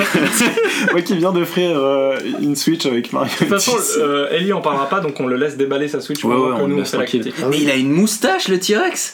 Ouais. Oui. C'est ce qui fait que ça marche au niveau. Tout ce que tu prends en chapiforme. Une moustache. Chapimorphose. Chapiformation. En chapimorphose. D'ailleurs, c'est quoi cette chapimorphose dans Mario Odyssey ? Commençons. Donc là, je sais pas si on cuttera, on verra bien ce qu'on en fait. Donc Mario Odyssey, qu'est-ce que c'est ? Je l'ai déjà un peu dit. Loïc, qu'est-ce que tu en as pensé ? Tu veux vraiment commencer par moi ? Est-ce qu'on résume peut-être le jeu d'abord avant de le critiquer ou... Tu veux résumer ? Je sais pas. Oui, vas-y. Bon, alors, je commence. On est donc Mario. Mario, le célèbre... Enfin, voilà, le plombier, là. Le basketteur espagnol. Étonnamment, bosseur à... Bosseur. Oh, faites-moi... Allez. Bosseur, dans le podcast, a enlevé Peach... a enlevé la princesse, toujours très étonnamment, et son goal cette fois-ci, c'est de se marier avec elle. Donc il va aller chercher dans un peu plein de monde des éléments qui vont lui servir pour le mariage. Donc il va voler un bouquet dans un monde, puis il va voler un gâteau dans un autre, puis voler une robe dans un autre, et nous on va le suivre dans ses péripéties pour essayer d'aller l'arrêter avant le mariage. Et du coup le jeu se sépare, on se déplace avec un vaisseau, de monde en monde qui sont des gros mondes ouverts, il y en a une quinzaine je dirais, et qui sont le jeu en soi, et il n'y a pas d'autre scène que ces gros mondes sur lesquels on va, et puis ensuite on fait plein de choses dans le même endroit. La mécanique particulière de ce Mario là, c'est le chapeau, c'est Chapi, qui est en fait Bosseur enlève Peach, et la tiare qui va mettre à Peach pour son mariage, et la tiare se trouve être un être vivant qui vit au pays des chapeaux. Et son chapeau, c'est son père ou son mari ? Son frère. En tout cas, un chapeau qui tient à cette tiare se la fait enlever sous les yeux de Mario en même temps que Peach. Et puis du coup, il dit à Mario, on va aller, moi je vais récupérer ma copine chapeau. Et toi, tu vas récupérer ta Peach. Oui, non mais c'est Mario. Je comprends le presque scénario d'abord. Le presque scénario. Donc on va prendre ce vaisseau chapeau. Et on va suivre Bosseur dans le monde. Et du coup, pourquoi ce scénario complètement absurde ? Parce que du coup, Mario va pouvoir lancer son chapeau sur les choses. Et lancer son chapeau va lui permettre de sauter plus haut, de sauter plus loin, mais aussi de tuer les ennemis et de prendre possession de certains ennemis. Ce qui va avoir comme... ça va remplacer les transformations en les champignons, les fleurs, etc. dans les autres Mario, où là, on prend possession d'un ennemi et le gameplay change complètement. Complètement, parce qu'on devient un Goomba, on devient un Lakitu, on devient un petit oiseau, on devient un pivert. Un pivert qui est trop bien étoilé. C'est génial. Et donc on devient, donc ça c'est les twists de gameplay où vraiment il y a chaque fois un gameplay qui arrive avec les monstres dont on va prendre possession. C'est organisé donc comme je l'ai dit en gros monde ouvert, donc c'est pas du tout... Il y a des missions principales dans les mondes ouverts, mais en gros il faut... explorer comme des malades ces gros niveaux pour trouver toutes les lunes, parce que c'est des lunes qu'on cherche. Un peu à l'image d'un Banjo et Kazooie. Ouais, clairement, il y avait un petit peu de ça. Il y a un peu de ça dans les niveaux, mais il n'y a pas de hub central. Non. D'accord. Tu passes de niveau en niveau sur une map quoi, avec ton vaisseau. Okay. Et une fois que tu es dans le niveau, ben, tu récupères comme les étoiles de Mario 64, sauf que tu sors pas du niveau chaque fois que tu prends une étoile. C'est bien. Tu restes dedans non-stop et tu trouves, il y en a environ 50 par niveau, plus voilà. Encore après à la fin du jeu. Et il n'y en a pas un nombre démesuré au final ? Il y en a 999, je crois. Okay. Ouais. Si je me trompe, si j'en crois un ami qui l'a fini. Facebook. Vu le nombre d'ailleurs, ça m'a fait penser parce que t'as des quêtes. Voilà, t'as des quêtes qui sont un peu plus cherchées certaines, ou je sais pas, tu fais une course avec un Koopa, tu fais des trucs un peu très classiques à Mario. Puis t'as d'autres où c'est juste de faire des attaques rodéo sur le sol à certains endroits précis selon des indices, etc. Ou alors juste des lunes qui sont dans le décor. Voilà, il fallait juste que tu regardes. Et c'est vrai que du coup, ça m'a fait aussi penser un peu à Breath of the Wild, Zelda, avec ses noix Korogu à chercher, etc. Mais déjà aussi au niveau de la structure du jeu. Vu qu'on est dans un Mario où les stages finalement sont assez larges, sont presque des sortes de mini open world en soi, ça m'a du coup fait penser un peu au Breath of the Wild en me disant voilà, ce nouveau Mario finalement c'est le Breath of the Wild de Mario, peut-être. Gros soupir de Loïc. Allez Loïc, avant que je dise ce que vraiment j'en ai pensé. Non mais alors peut-être que j'y ai pas joué au bon moment, mais en fait bon, déjà j'aime pas les Mario en général parce que je trouve que c'est des déjà j'aime pas les jeux de plateforme. Après voilà, oui, là, c'est clair que là c'est ça, c'est sûr. Ça commence assez mal. Après mais t'aimes quoi ? Non mais au-delà du gameplay que enfin parce que je suis pas très bon et du coup j'aime pas beaucoup l'expérience du jeu mais, non, mais je passons. Il y a pas l'univers qui me permet de malgré tout continuer dans le jeu parce que j'aime pas l'univers Mario parce que je trouve ça chiant, je trouve que c'est je trouve ça assez chiant, je trouve ça pas très intéressant. En plus là dans celui-là il y a un mélange d'univers Mario avec un univers un peu réaliste. Ouais. C'est, j'aime pas cet univers. Peut-être que j'ai joué. Peut-être que j'ai joué Mario. Finalement, mais non, l'univers t'adhère pas. Mais le pire, c'est que j'ai joué à beaucoup de Mario, tu vois, mais c'est vraiment pas la licence qui est faite pour moi. Enfin, vraiment, j'adhère pas. Là, je suis moins énervé que l'autre jour où je disais que c'était de la grosse merde cette licence, parce que je me dis que non, ça a l'air d'être un bon jeu et j'y reviendrai probablement, mais peut-être aussi que c'est un style qui te plaît pas et qu'il y a pas de. Mais c'est certain. Tant vouloir de pas aimer un style. C'est clair. Ouais, au final, j'aime pas les MOBA, mais je conteste pas que LOL c'est sûrement un des meilleurs MOBA qui existent. Mais c'est comme Mario et Lapin Crétin. Au final, c'est un bon jeu, mais j'ai pas. Mario 64, tu dis ? Non, Mario et Lapin Crétin. Ah ouais. Ça a l'air d'être un bon jeu, mais j'adhère pas parce que j'aime pas cet univers. Je joue à XCOM. Comme ça, tu perds ta sauvegarde après 40 heures et t'es bien saoulé, c'est cool. C'est arrivé. Non, mais voilà, c'est un rendez-vous manqué, on peut dire. Oh, c'est triste. Non, mais peut-être que j'y reviendrai quand j'aurai plus rien à jouer. Parce que en même temps, le même jour que Mario Odyssey est sorti un jeu bien meilleur qui s'appelle. Non, j'en parlerai après. Mais ok. Bah, ça va pas plus loin que ça. Vas-y, toi ? Ouais, alors non, bah moi, très vite fait, mais c'est. Alors. C'est vrai qu'on pourrait le reprocher à Mario ce côté... D'ailleurs, je m'en inquiétais de ce côté, comme tu disais, d'inclure Mario dans un univers réaliste ou, en tout cas, un univers qui est très différent.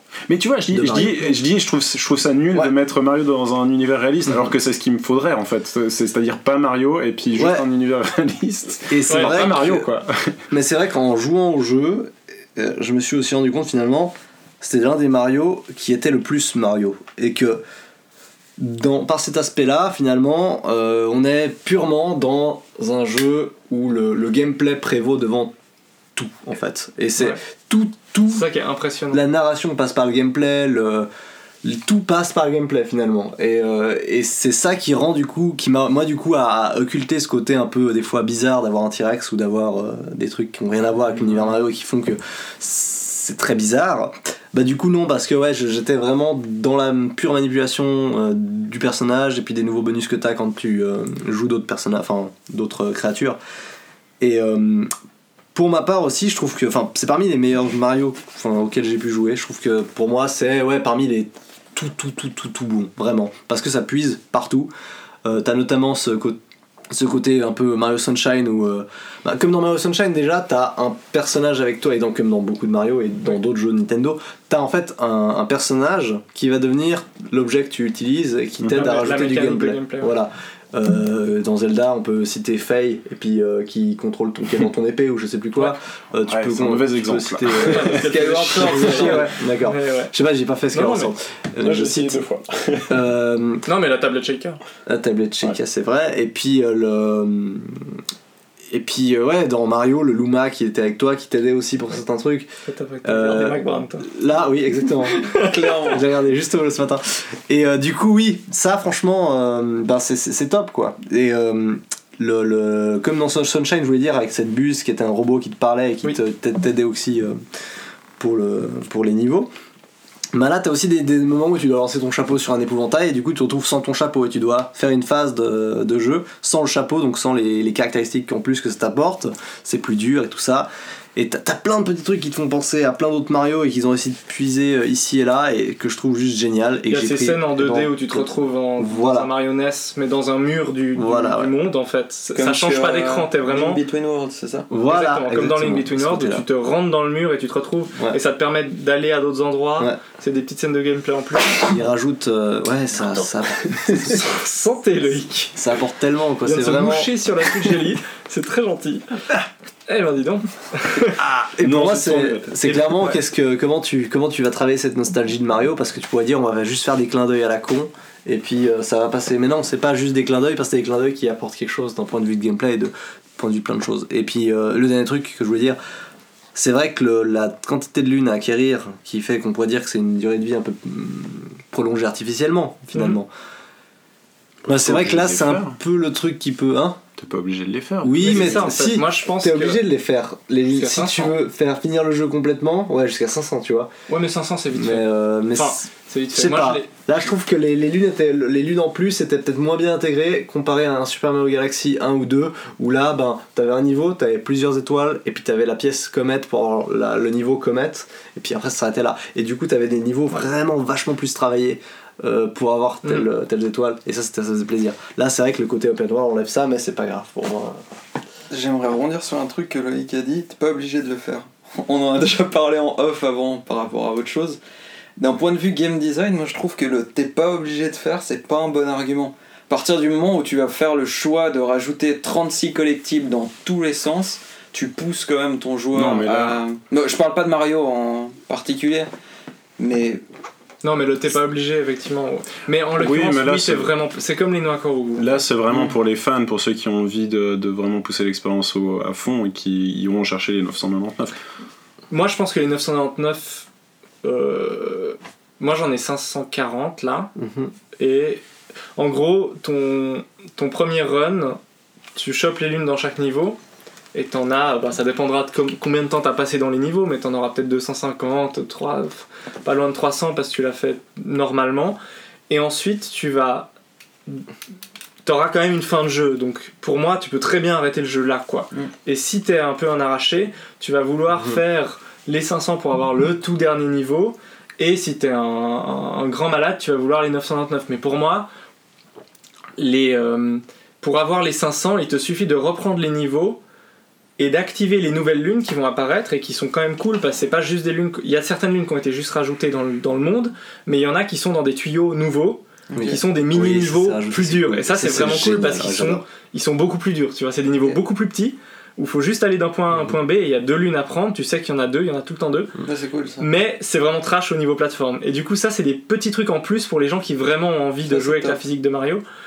Et au final, faire ça, moi j'ai fait le jeu une première fois, j'ai repris tous les niveaux où j'ai vraiment essayé de choper toutes les lunes plus toutes les nouvelles lunes, et j'ai fait ça sur la moitié des niveaux, et j'avais suffisamment de lunes pour la vraie fin. Et je pense pas que j'irais tellement plus loin.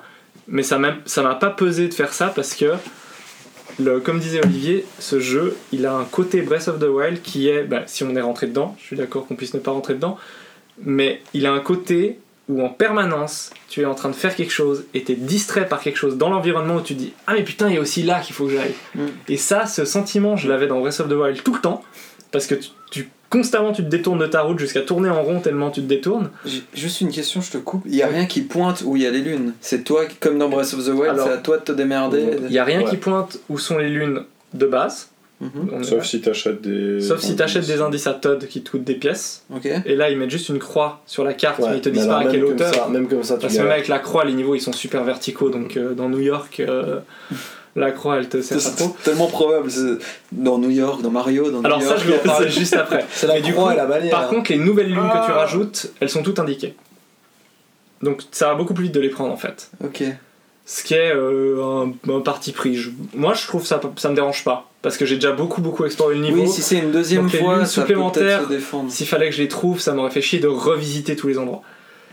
Et du coup t'as ce sentiment d'être constamment en train de rater des trucs parce que tu fais quelque chose quoi. Et ça je trouve ça assez cool quoi, parce que t'es tout le temps en train de sauter sur un machin, puis tu sautes sur un truc, et tu sautes sur un truc, et ça je trouve ça génial.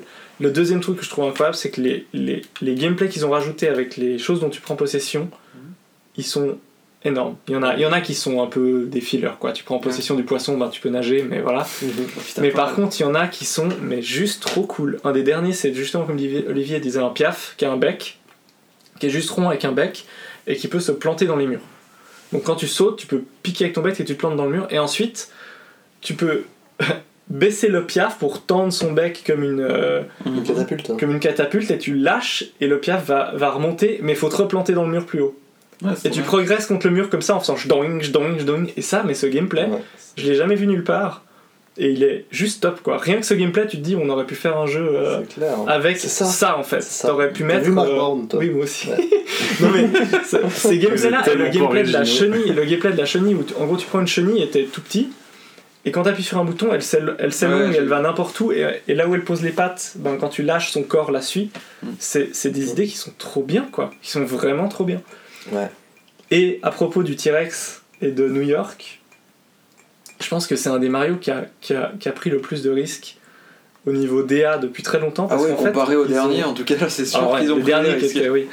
Mais là, au niveau DA, ils ont fait un truc super bizarre. Parce que les monstres, enfin, Bowser, les gros ennemis et tout ça, ils sont en mode ultra kitsch mariage. Donc ils sont tous en blanc. Ultra cartoon, tout ça, ouais. Alors très cartoon, mais avec un style un peu bizarre, quoi. Les Broodals, ils sont vraiment dégueux, quoi. Les lapins qui sont les bébés, enfin les sbires de Bowser que tu bats dans chaque niveau. C'est des lapins maintenant. Donc déjà, ça c'est nouveau. Ouais. Ils ont tous un chapeau, parce que tout le monde a un chapeau dans ce jeu. Lapin crétin, oh lolo. Oh, coïncidence, je ne pense pas. Mais du coup, ils sont dans un style super méga kitsch, très Mario, mais poussé dans le kitsch. Et les stages, ils ont des côtés. Enfin, New York, c'est vraiment un New York réaliste, donc c'est super bizarre de voir Mario dedans. T'as le T-Rex qui est ultra réaliste, alors que ça a pas de sens, quoi. Il y a Yoshi à côté, hein, je veux dire. Donc, c'est vraiment une dissonance énorme. Et il y a un niveau, qui fait juste penser à Dark Souls. Donc, on te laissera découvrir. Ouais, je suis super chaud. Et du coup, c'est ultra bizarre, mais le fait que ce soit très dissonant, ben c'est un peu tout ou rien quoi. Moi je trouve que ça marche parce que c'est super bizarre et du coup c'est tellement intriguant que ça fonctionne bien, mais c'est clair qu'au niveau direction artistique ça part les mecs ils ont et l'un des trucs chelous quoi, ils ont enlevé les vies. Ah mais alors ça voilà. Ils ont enlevé les vies enfin, parce que moi ça fait longtemps que j'avais eu un débat avec un de nos amis là-dessus. Il avait des hauts et des bas. Non, mais moi je disais, ça fait longtemps que aujourd'hui. Moi je dis que les vies, ça sert à rien depuis qu'on n'est plus sur des bornes d'arcade. Que c'est une histoire débile, qu'il n'y a pas besoin d'avoir des vies et un game over, parce que perdre, c'est déjà le truc qui devrait te punir. Tu te dis, il n'y a pas genre perdre 3 fois, tu ne devrais pas être plus puni, c'est complètement con. Et là, ils ont enfin enlevé les vies. Quand tu perds 10 pièces et c'est tout. Et tu reviens là où t'étais, enfin à la dernière sauvegarde. Et les sauvegardes, c'est fait même des checkpoints. Ouais, c'est des drapeaux, puis ensuite tu peux te TP entre les drapeaux dans le niveau. Donc ça te permet très rapidement de. Ok. Tu débloques des drapeaux à genre 5 endroits, et du coup tu peux aller à des endroits du niveau en TP depuis ta carte, une fois que t'as débloqué. Est-ce que quelqu'un parmi ceux qui ont joué à Mario Odyssey ont tenté le mode de joueur ? Oui, c'est complètement nul. Oh non, c'est vrai ? Ça n'a aucun sens. Parce non mais c'est aussi un... Ah pardon, tu as tenté toi ? Ouais. C'est quoi ce mode de joueur ? Alors moi j'ai tenté avec Chloé, elle était toute contente de pouvoir faire bouger le chapeau, mais elle s'est désintéressée au bout de 10 minutes parce que genre tu peux juste bouger le chapeau. C'est quoi ce mode de joueur ? C'est en fait l'autre, le deuxième joueur contrôle le chapeau, mais il peut faire quand même beaucoup de trucs avec le chapeau, c'est clair, il peut même faire sauter Mario 2 fois s'il met le bouton de saut. Ah bon ? Donc tu peux bien emmerder Mario de temps en temps pour faire chier genre blablabla merde. Tu peux faire des attaques rodéo sur le sol avec le chapeau aussi, pour trouver des pièces. Alors c'est juste qu'on savait pas comment jouer. Voilà, ouais. Non mais moi aussi au début j'ai galéré. Et donc finalement ça peut être assez cool parce que du coup le chapeau il peut se balader en permanence et pour certains boss c'est super pratique parce que l'autre se met en chapeau et s'occupe de shooter tout ce qu'il faut comme ennemi etc. Pendant que l'autre se place bien comme il faut. Mais alors le problème là c'est que vu que chacun a un petit Joy-Con, donc l'autre joue Mario, l'autre joue le chapeau. La caméra, du coup, ils ont mal branlé ça à un point, mais juste hallucinant, c'est qu'au lieu de le mettre par exemple sur une gâchette, la caméra, genre c'est pas ça. Plus pratique du coup, parce que c'est pas sur les mêmes touches que le saut, etc. Bah non, c'est sur le X ou je sais plus quelle touche. Ce qui fait que du coup, t'es obligé de t'arrêter pour repositionner la caméra en gardant appuyé le bouton X.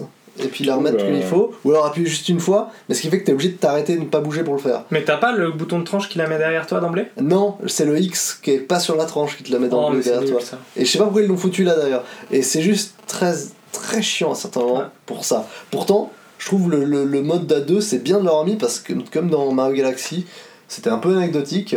Mais même si t'es avec quelqu'un qui aime bien te regarder jouer et tout et qui veut quand même t'aider, bah c'est cool parce que Mario Galaxy tu pouvais tirer sur les ennemis avec ton truc. Ça te permet de jouer avec tes petits frères trop petits pour jouer quoi. Et puis Et puis franchement là, le mode de joueur, tu peux faire plus de trucs en tant que deuxième joueur, mais la caméra de nouveau c'est un peu chiant. Il y a un peu de motion gaming, mais je l'ai absolument pas utilisé. Ah oui, ça m'a fait péter un plomb parce qu'il y a une étoile. Oui. Sur l'île des chapeaux, c'est le monde des chapeaux, mais... une lune, pardon. Gros shift. Il y a pas du gameplay que t'es obligé de faire avec du motion, enfin, qu'il y a que en motion gaming. Oui, le fait de secouer les manettes quand tu incarnes un personnage, une créature, secouer les manettes fait une autre action que tu ne peux pas faire avec les autres. Ouais, il y a aussi le faire tourner le chapeau autour de Mario. Non, ça tu peux faire les manettes. Tu peux tourner, c'est un peu plus compliqué, mais tu peux le faire. Tu tournes sur toi-même et il se met en mode. Voilà. Mais je trouve effectivement là c'est de nouveau ce côté Nintendo, moi qui me fait tout le temps chier avec son motion gaming. Déjà dans Super Mario Galaxy 2, t'avais des niveaux t'es que en motion gaming, tu devais tenir ta Wiimote pour faire rouler une boule. L'idée était bonne, non. Mais ça fait chier tout le monde. Dans Zelda, dans Breath of the Wild. Voilà, ces trucs qui étaient mal branlés avec ton truc. Tu pouvais être malin, puis retourner dans certains cas, tu pouvais retourner ta manette. Oui, mais bon, tu vois. Mais Nintendo, on dirait toujours ce même petit vieux pédophile qui veut toujours te vendre le même bonbon, tu sais. Puis t'es là, mais mec, mais. Ouais, les types de l'épisode. C'est chiant. Ouais, chaud quand même. Non, mais on dirait ce petit vieux pédophile. Ce petit vieux petit pan, on va mettre. Voilà. Ouais. 3 petits points. Mais ouais, le motion gaming, faut qu'ils arrêtent. Après, moi, j'ai fait tout le jeu sans. Mm-hmm. Le seul motion que j'ai dû utiliser, bah moi, j'ai joué quasiment que en portable, ouais. parce que c'était chaud de me poser devant ma télé ces derniers temps. Mais du coup, le motion... parce que je suis très fatigué.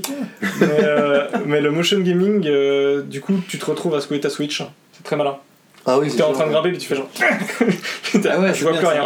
Ça c'est super. Donc voilà. Mais alors, c'est très con. Mais bon, c'est franchement anecdotique. Hein. Je vois, il y a pas. Moi j'ai tout fait sans et. Pour avoir toutes les lunes, tu dois l'utiliser par contre. Oui, mais bien sûr, mais pour avoir toutes les lunes, faut être un peu. Ouais, je suis un peu. Faut être un peu obsessionnel. Ou alors être s'appeler. Non, mais du coup, moi je. C'est vrai que alors pour le coup, de jouer la Switch dans le tram, hein, Mario Odyssey, c'est top. Voilà, j'ai joué dans le tram, j'ai beaucoup. Non mais il est incroyable. Enfin moi je l'ai trouvé génial. J'ai jamais joué. J'ai joué 1 heure à Mario 64, ça m'a fait chier. J'ai regardé. T'as jamais joué à Mario 64? Non, c'est mon gros coming out là. D'accord. J'ai joué aucun Mario 3D avant celui-là. J'ai pas joué à Super Mario 64. Sunshine, j'ai regardé Olivier. Galaxy 1 et 2, j'ai pas joué. J'aime pas les Mario en même temps. Le seul auquel j'ai joué, c'est 3D. T'as pas eu d'enfance, c'est pour ça que t'es 3D World. J'ai 3D Land sur 3DS. Et 3D World, j'ai trop bien 3D Land, mais 3D World, c'était de la merde, j'ai trouvé. Ouais. Avec les chats, là. Ouais, avec les chats. Je trouvais vraiment dommage. Donc non, je suis nul en Mario. D'habitude, j'aime pas ça. Et puis là, bah, je sais pas, je devais avoir du temps, ça devait être le bon moment. Et j'ai pu vraiment devenir... je me considère pas trop nul maintenant à diriger Mario. Et je comprends le plaisir que c'est, parce que tu peux vraiment chaîner les sauts, mais comme un malade dans celui-là. Ça veut rien dire. Tu peux sauter, lancer ton chapeau, faire une attaque rodéo, plonger en avant, rebondir sur ton chapeau, refaire une attaque rodéo, plonger en avant. Tu peux vraiment parcourir des distances qui sont folles.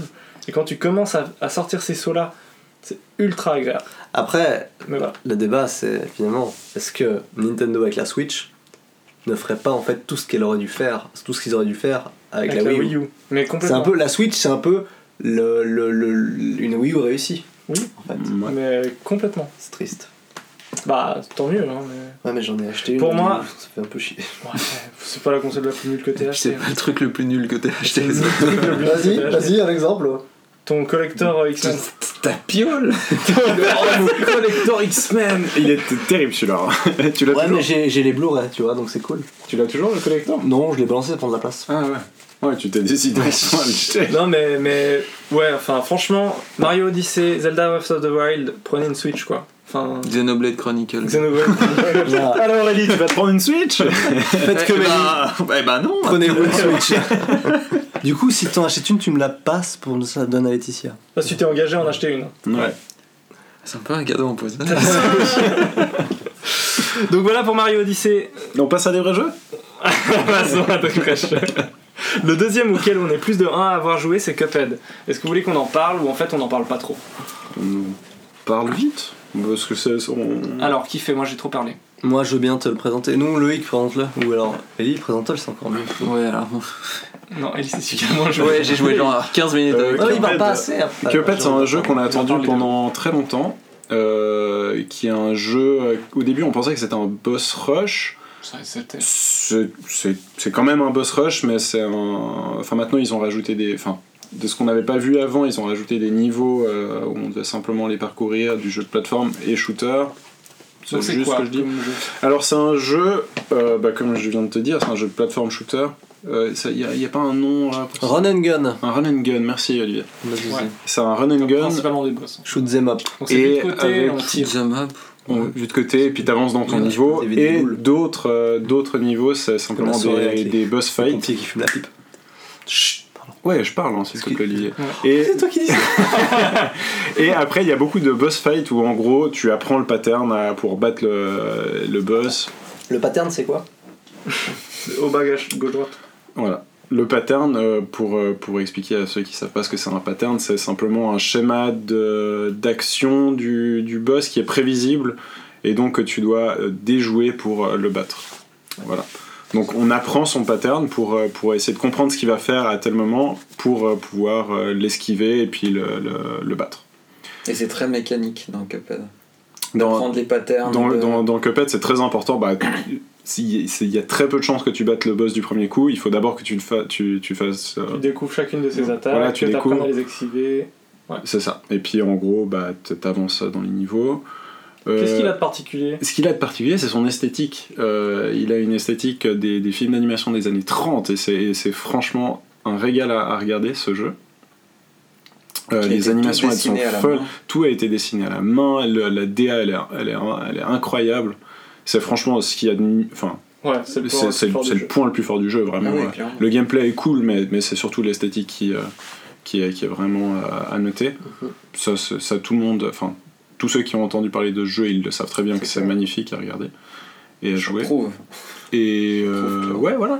Alors moi, il y a une sorte de faux débat autour de ce jeu qui m'a un peu énervé. C'est un Dark Souls-like un peu. Quand même. Alors ouais, c'est le débat autour de la difficulté finalement. Et pour moi, le débat autour de la difficulté, c'est un peu une sorte de faux débat. C'est-à-dire que c'est le même débat qu'on a autour de certains films d'horreur, comme par exemple ça, qui est sorti récemment. Donc ça, tout court. C'est-à-dire que finalement, la difficulté. Ça peut être assez subjectif suivant les personnes qui y jouent et les personnes qui sont soit habituées au monde du jeu vidéo, soit habituées au type de jeu en question, etc. Et comme le cinéma, un film qui te fait pas peur à toi fera peut-être plus peur à quelqu'un d'autre, et pour le jeu vidéo, un film qui t'apparaît très très dur, comme Dark Souls par exemple, paraîtra peut-être pas du tout dur à certaines autres personnes qui sont plus habituées à ce genre de jeu. Et justement, Cuphead, il y avait ce côté-là de ce que c'est sorti et tout le monde dit ah c'est super dur. Mais c'est pas super. Parce que c'était super dur parce que finalement on a deux vies pour faire un niveau, pour faire un boss, et ces deux vies on va pas les rattraper. C'est-à-dire que on se fait toucher une fois, ça va, une deuxième fois et puis on meurt. Et ça s'arrête là. On commence depuis le tout début le niveau. Simplement ce que tout début, c'est des niveaux qui en tout font tous 4 minutes pas plus. Exactement, c'est ça que les gens ne réfléchissent pas deux secondes, c'est que Cuphead est bien foutu dans le sens où les niveaux, la taille des niveaux et des boss est extrêmement bien calculée, je trouve, pour être pas trop longue pour te faire du coup le côté punitif. Je vais pas m'en taper, ça c'est hors de question, et pas trop coûte non plus pour que ce soit trop simple du coup, dire je retente et puis voilà. Et je pense que s'ils avaient mis des checkpoints dans Cuphead, soit au niveau des phases des boss, au niveau de l'avancement du stage, quand c'est des stages plus courts, je pense que ça aurait été un peu con et contre-productif. Cela dit, je trouve un truc que je trouve un tout petit peu dommage. C'était mauvais. Non mais moi je l'ai fini. Tu calmes ton gag là et puis tu l'as fini en mode. Ouais, ta tisane. Je l'ai fini en mode. Le jeu vous pisse au cul. Normal. Je sais que t'es vieux donc normalement les jeux tu. Et moi je me suis découvert cette année d'une envie de vraiment poncer les jeux auxquels j'étais nul avant. Comme Pilate. Oui, comme.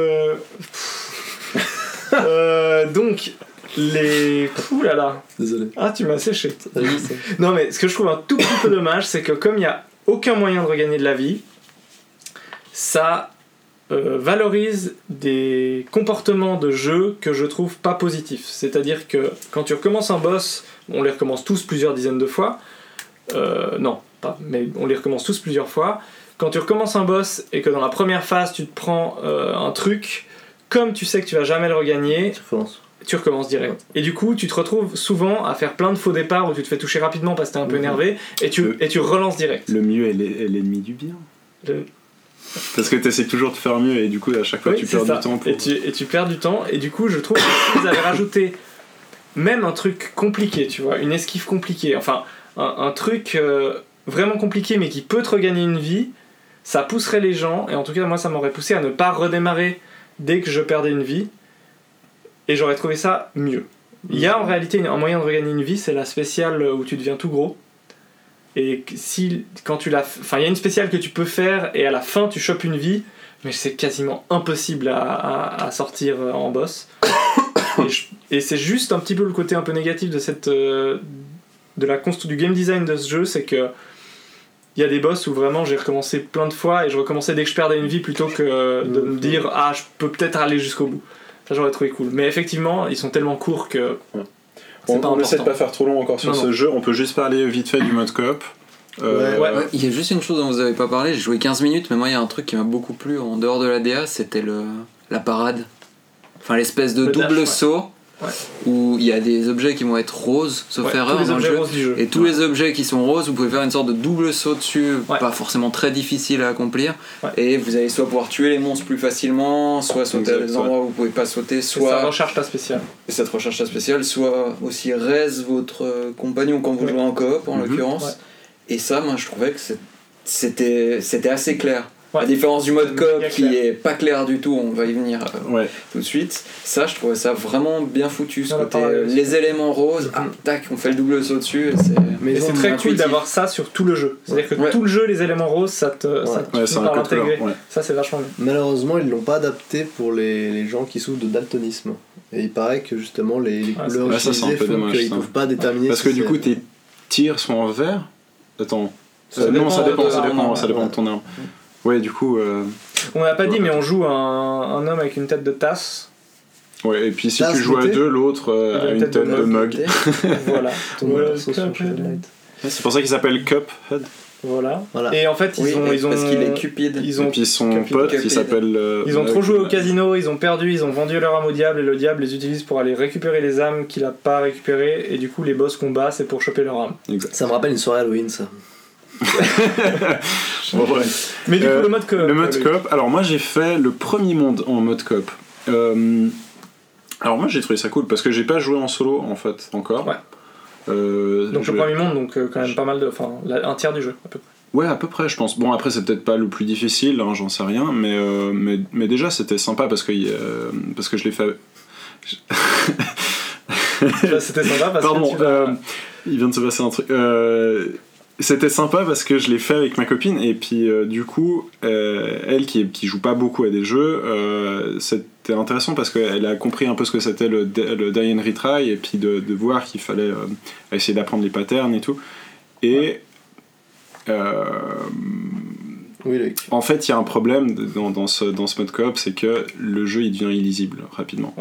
C'est qu'il y a beaucoup en fait c'est comme un shoot 'em up, il y a plein de tirs, plein de boulettes, de projectiles qu'on voit à l'écran et tu commences à plus différencier ton personnage de celui de ton coéquipier et du coup ça devient très difficile de gérer ta position de personnage, essayer d'esquiver les tirs, etc. Eli, t'avais un peu ce problème là aussi. Oui, exactement. Je ne pourrais pas mieux résumer ce que tu viens de faire. C'était nul, c'était après, comme Shovel Knight. À l'heure des charges. Non, mais je pense pas qu'il est nul quand même, je pense que c'est moins nul que Shovel Knight. Ouais. Mais à l'heure des charges, ils ont une DA tellement forte, tellement imposée. Je vois pas comment ils ont qu'ils pouvaient pas tellement rendre ça plus lisible en réalité.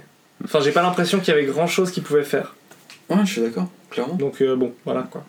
Après franchement je pense c'est toujours bien de rajouter un mode coop même s'il est mauvais. Mais oui, c'est mieux que rien. Moi je salue l'exemple et je peux moi j'ai pris quand même du plaisir dans ce mode coop quoi. Moi je pense que si tu te prends au final il y en a un peut-être un des deux qui va mourir parce que tu meurs assez vite. Après tu te retrouves tout seul à l'écran et puis ça va. Tu dis il est bien ce jeu en fait. Non c'est pas vrai. Mais ça m'est arrivé une fois, la seule fois où Olivier est mort, je me suis dit putain il est cool ce jeu en fait. Non mais faut y jouer. Enfin moi je trouve que c'est un très bon jeu et c'est le plus beau jeu que j'ai vu cette année donc mais genre de loin quoi. Il est incroyable. C'est difficile de voir. Non mais parce que Breath of the Wild était très beau aussi. Mais bien sûr. Mais c'est le plus atypique en tout cas. C'est on a déjà beaucoup parlé, il faut qu'on parle encore. Donc, alors, vu que tu parles. On a déjà beaucoup parlé, il faut qu'on parle encore. Tu parles Loïc 2017. Bon, on n'aura pas de. Attends, je note juste. On a plus de faire date si on se fait traquer ou quoi que ça. Mais non, le Loïc. Oh pardon, merde, excuse-moi. Excuse, tu me flouteras s'il te plaît. il a noté. Du coup, Loïc. Loïc, tout court. Ouais. Parlez-nous un petit peu de cette grosse sortie du jour de Mario Odyssey. Ah, tu veux dire le vrai jeu qui est sorti le 27 octobre. Ouais. Il s'agit de Assassin's Creed Origins. Non, alors je troll à Mario Odyssey, c'est pas vrai, hein, c'est juste que moi je suis pas Mario et puis... T'es pas assassin ? Alors, j'ai pas joué aux deux derniers assassins, à ce qui paraît, j'ai bien fait parce que c'était les deux plus pourris. T'as joué à tous les autres ? J'ai joué à Assassin's Creed 1, 2, comment il s'appelait ? Brotherhood, Revelations, 3 et 4 Black Flag, ouais. Oh putain, ouais. Et je les ai finis. Et pendant tout le long, il disait que c'était de la merde. Non, c'est pas vrai, c'est pas vrai. À chaque fois, t'es bien, il est nul ce jeu, mais je le finis.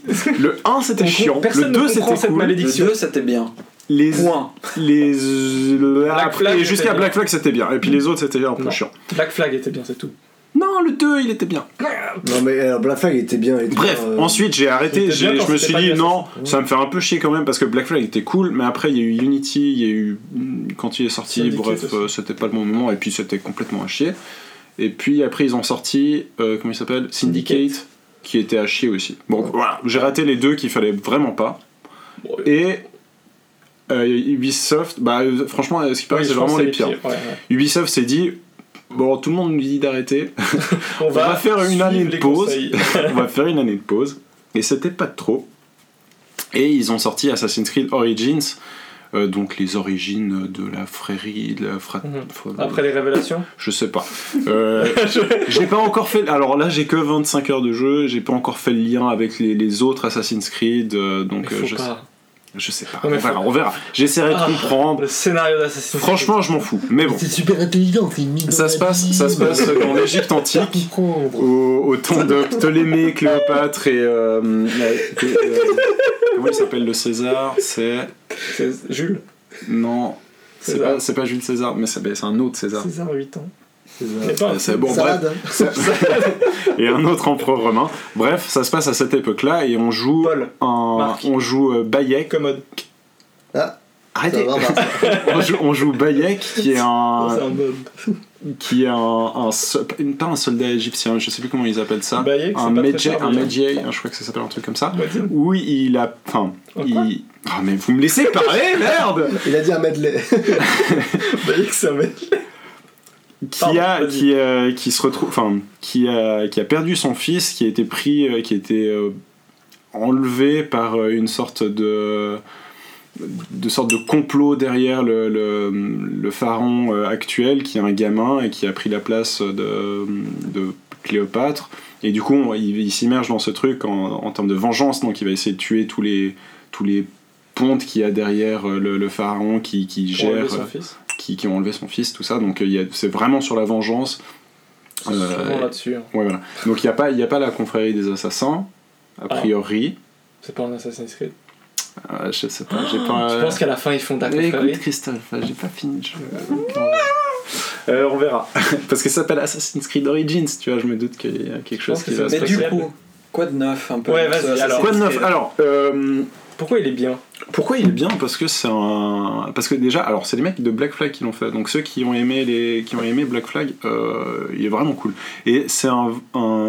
Ouh là là, c'est quelle péripétie qui se passe là. Olivier est en train de poser sa tasse sans faire de bruit pour le micro. Oh bah il s'en est bien sorti. Wow. On a quand même fait 3 secondes. Donc c'est un méga open world, la map elle est immense, ça se passe autour d'Alexandrie jusqu'aux pyramides de Giza. Et jusqu'à Alexandrie.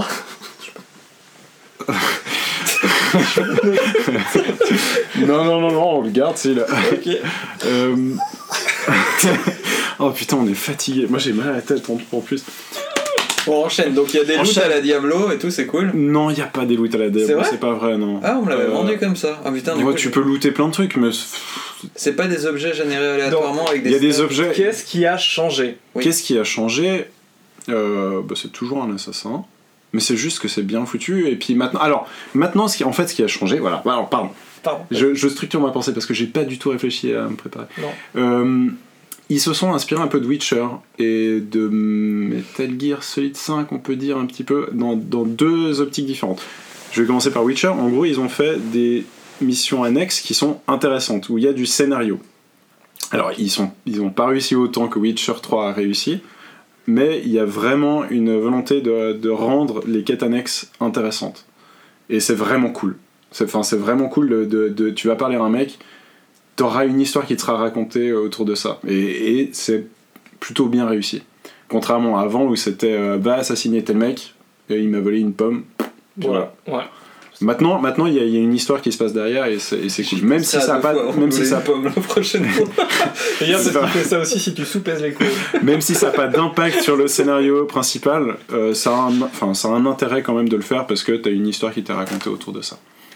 Donc ça et puis de Metal Gear Solid 5 pour l'approche en fait d'infiltration, où en gros, alors t'as un faucon que tu contrôles et puis dans les autres Assassin's Creed, t'avais une sorte de vue bizarre où tu voyais à travers les murs, tu voyais les ennemis en transparence. Voilà. Ça s'appelait le sens de Batman Arcade, le sixième sens ou le bas de sens. Ça dépend du jeu. Maintenant, ce que t'as, c'est que t'as un aigle, un faucon, je sais pas, t'as un oiseau. Un volatile. Un volatile. que tu. Ça rapace, non ? Tu prends son contrôle, en gros. Tu es ses yeux et donc tu survoles la zone à laquelle tu veux que tu veux infiltrer, que tu veux tuer les mecs, etc. Et tu peux placer des marqueurs comme tu pouvais le faire dans MGS5. Avec tes jumelles. Comme tu fais avec tes jumelles dans MGS5. C'est ça, ouais. Ah ouais, c'est-à-dire que ça n'a pas beaucoup de sens. Alors il y a deux trucs qui n'ont pas beaucoup de sens, c'est d'avoir des marqueurs sur des personnes. Mais au moins ça te ça n'a pas de sens. Tu dis au sens cohérent. Au sens cohérent, ouais. Et ça n'a pas de sens parce que ton oiseau... On est dans un jeu où tu peux sauter de 600 mètres dans une botte de foin. Hein. Oui, mais alors attends, celui-là il est vachement bien. C'est que ton oiseau, il peut faire du surplace pour tourner, sur lui-même. C'est un drone en fait. Oui, c'est ça, c'est un drone, c'est exactement un drone. Et ça fait beaucoup rire pendant la présentation à l'E3 ce truc. C'est un peu ridicule, mais c'est pratique au niveau gameplay. Et du coup, tu peux analyser tes zones que tu vas infiltrer, essayer de voir où sont les archers. Les archers, ils font des rondes, tous les soldats, ils font des rondes. Du coup, tu peux passer du cycle jour-nuit pour essayer de faire changer, que les mecs, ils dorment, et puis comme ça, tu peux les assassiner plus facilement, etc. Tu veux dire que c'est agréable d'être en infiltration dans un assassin ? Oui, et j'aime beaucoup, et il y a aussi les arcs qui sont bien foutus. T'as genre 4 types d'arcs qui te permettent qui ont des approches différentes. Des qui sont plus en corps à corps, d'autres qui sont vraiment sniper, et puis t'as plusieurs niveaux. Corps à corps, c'est chaud. Corps à corps, ouais, c'est un arc de combat où en gros t'as tu tires plusieurs flèches. Non, tu tires plusieurs flèches à la fois et du coup, même en shotgun, quoi. C'est un shotgun, ouais. Grosse dispersion, très puissant, c'est important. Ouais, c'est un shotgun, ouais. Et puis il y a un arbre de compétences, il est assez grand, il y a 3 directions possibles, en gros, assassin, combat corps à corps et puis healer. Non, pas healer, mais plutôt magie, plutôt outils. Il y avait déjà un peu ça dans les autres Assassin's Creed, où l'autre c'est artisanat, mais genre tu fais des bombes, des fumigènes, des trucs comme ça. Il y a plein de trucs du sphinx, puis tu le peux les vendre. T'en as pas un spécial survie? C'est toujours un arbre spécial survie dans ça. Ouais, c'est ça, ça sent en fait. Ouais, pas vraiment. Bref, t'as trois voix. Il y a beaucoup de trucs à faire. Moi, j'ai 25 heures de jeu. Est-ce que t'as 60 000 petits points sur ta carte qui te font chier ? Alors, il y a ce truc qui a eu toujours dans les Assassin's Creed et Far Cry. Et là, la différence, c'est que tu peux changer ton UI. Tu peux faire comme dans Zelda, en fait. Tu peux changer le niveau d'intrusivité qu'il y a sur ton interface de jeu. T'as 4 niveaux. En gros, le premier niveau où t'as vraiment tout qui est affiché, où tu vois tout le code et le debug. ouais, voilà. Et puis jusqu'à plus rien du tout. Et puis tu fais à ta convenance. Et puis après, tu peux te débrouiller juste avec ton aigle, à voir il faudrait plutôt que j'aille par là. Et puis tu vois juste des points d'intérêt avec ton aigle. Ou alors tu regardes ta carte et puis là tu vois des points d'intérêt. Mais c'est pas comme avant où t'as une mini carte qui est affichée tout le temps pendant dans ton jeu avec tous les points sur le truc. Non. T'as pas la mini-carte. Ce qui était aussi un des défauts de The Witcher. Hein. Qui The Witcher, il y a quand même beaucoup de moments où tu regardais que ta mini-carte. Voilà. C'est ce qui pour moi qu'il était pas si bien. Ouais. C'est un des points négatifs. Ouais. Mais si vous avez pas trop aimé les Assassin's Creed d'avant, et que jouer un open world, ça vous tente quand même, franchement ça vaut le coup, ça, Assassin's Creed. Ouais, ça fait assez envie. Le plus important, c'est est-ce que tu peux full tonne des crocodiles? Oui, je pensais. Non, tu peux pas full tonne des crocodiles, mais attention aux crocodiles et surtout aux hippopotames. Les hippopotames, c'est super dangereux, c'est que dans la vraie vie, c'est toujours un con qui te dit ça. C'est mais oui, mais tout le monde sait ça, mec. C'est pas sorcier, on a compris, mec. C'est voilà. Bon, j'allais pas faire de câlin à un hippopotame de base. Qui ferait un câlin à un hippopotame? C'est bizarre. Mais voilà, c'est un super bon jeu, c'est cool. Ok. Un bon assassin, c'est fou. Ouais. Moi ça me hyperait presque. Alors je sais pas ce que ça donnera pour la suite, les prochains assassins, mais en tout cas celui-là est bien. Tu joues sur ordi? Ouais, j'ai joué sur PC. Alors à la manette? Je préfère jouer sur... Alors c'est pas terrible, j'ai joué au clavier souris, mais okay. C'est parce que j'aime beaucoup jouer avec l'arc, et du coup viser c'est vachement plus agréable à la souris. Mais c'est cool le clavier souris? Non. Mais non. Non, mais comme tout, on s'y fait, tu vois. Ok. Bah c'est bien. Voilà. C'est fou. C'est incroyable. J'en ai parlé beaucoup plus que je voulais. Ubisoft récidive. Mais Ubisoft, moi, je suis toujours partagé face à eux. Parce qu'en même temps, ils sortent parfois des bouts sans nom où t'es là, mais ouais, mec, ils sortent des bons trucs. Et après, tu sais, ils te disent, ouais, mais on a fait de la merde, on se donne de la peine et tout. Et puis, ils font des trucs bien. Ouais. Et puis quand ils se font racheter par Bolloré, t'es là, oh mais c'est pas juste et tout. Enfin bref, je sais Ubisoft. C'est on a un mec de Canal, Bolloré. Ouais. Ah ouais. Mais il voudrait posséder Ubisoft aussi. Vivendi. C'est bon, pas une chanson. Allez, hein. On enchaîne. Il reste deux jeux, Eli, toi ou moi. Ouais, allez. Allez Eli, on t'a pas beaucoup entendu. Exactement. Alors, je vais parler d'un jeu dont j'ai absolument aucune idée de comment il se prononce. Alors moi, jusque-là, j'ai dit Our. Ouais, moi j'ai dit Our aussi, c'est O-U-R-E. Parce que dans les Quad 9, j'ai pas parlé du fait qu'il y a quelques jours, c'était la Paris Games Week. Et qu'à l'occasion de la Paris Games Week, Sony ont fait des conférences comme pour le 3. Avec plein de trailers de jeux. Sérieux? Ouais. Je savais même pas. Si tu savais pas, c'est parce que c'était mauvais. Ah, ok. Mais parmi un nouveau trailer de Last of Us 2 qui apparemment a chauffé des gens, je sais pas trop pourquoi, et un trailer par contre de Shadow of Colossus Remake HD Master machin qui touche ma nostalgie. Shadow of the Colossus Remake, ça a la double peine d'être à la fois du nostalgie et du arty un peu doigt dans le cul. Ouais. Ouais, pardon. Et du coup, dans le arty doigt dans le cul, parce que pour enchaîner, ils ont annoncé un truc qui s'appelait Our? I don't know. Ari? On va venir un E à la fin. Oh, c'est les mecs de Journey. Voilà.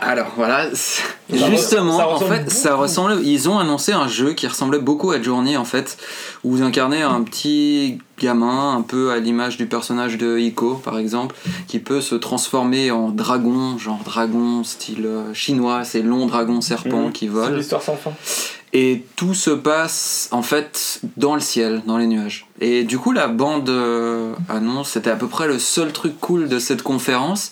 Et là, un peu fait parler d'elle, parce qu'ils ont dit, voilà, c'est notre nouveau jeu, et c'est sorti maintenant.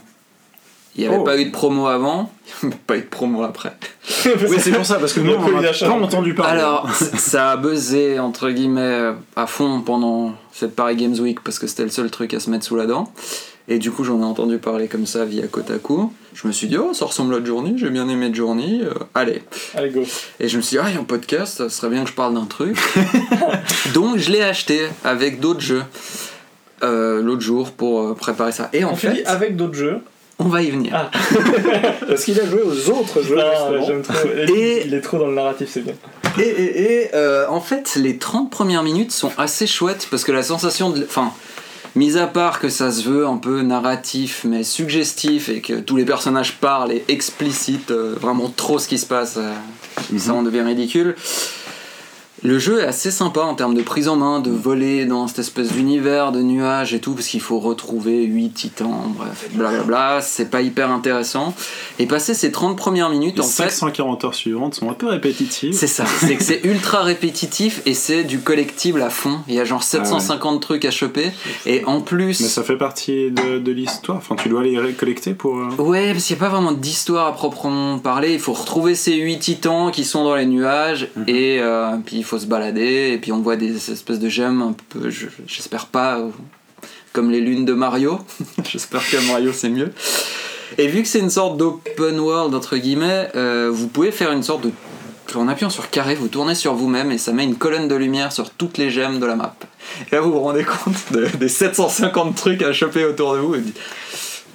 Ah, moi, je vais éteindre la console. Je vais clairement éteindre la console.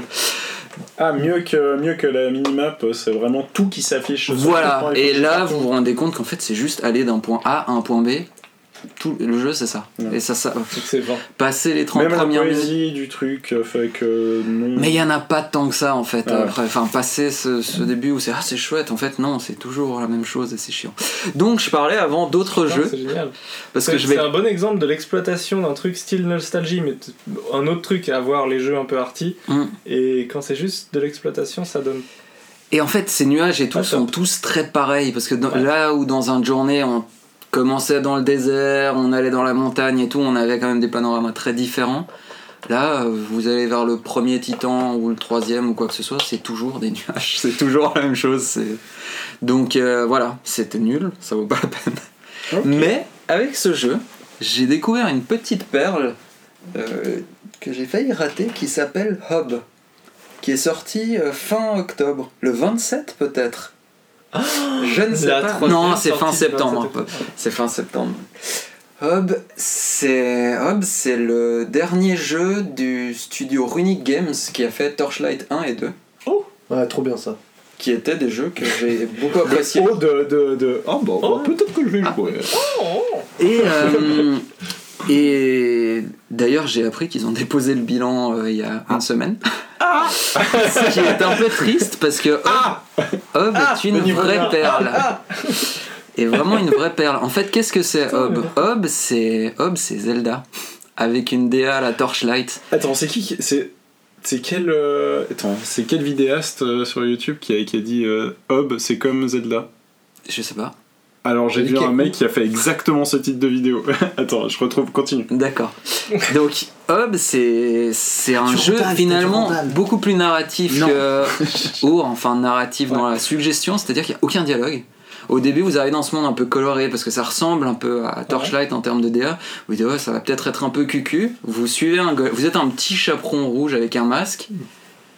Le mec vidéo, c'est Joseph Anderson qui a fait le titre de la vidéo, c'est Hub Critique, It's Like Zelda. Ah. Voilà. Il avait pas tort. J'en étais où ? Donc vous êtes un petit chaperon, vous suivez un golem qui vous fait des signes, vous savez pas trop pourquoi, vous le suivez, d'un coup vous voyez un peu des espèces de zones violettes de chancre, un peu, vous sentez que ça envahit cette nature resplendissante. Zone de poison. C'est une zone de poison, et d'un coup, vous prenez une sorte de petit pic qui sort d'un de ces trucs, le golem vient vers vous, et il vous arrache le bras, pour pas que vous soyez contaminé, et alors on fait, ah putain, ouais, ça risque d'être peut-être un peu chaud quand même, enfin, c'est pas un truc pour les gamins. Et ensuite, il s'arrache son propre bras pour vous le greffer à la place du bras qui vous a coupé. Ah, j'ai envie de chialer là tout de suite, hein, et clairement. Et en fait, tout le gameplay se centre autour de ce bras de golem que vous avez sur ce petit chaperon. Et ce bras va être améliorable, vous avez une épée, et vous pouvez mettre des gros coups avec ce bras, etc. Et en fait, il y a un feeling très, très Zelda, justement. C'est un action-aventure à la troisième personne, en 3D, mais avec une caméra fixe. Et il joue là-dessus, et c'est assez intéressant. En temps, il donne un angle de caméra un peu à la Resident Evil, le premier du nom, où vous n'allez pas voir certaines choses, et ça contribue un peu à la tension du monde.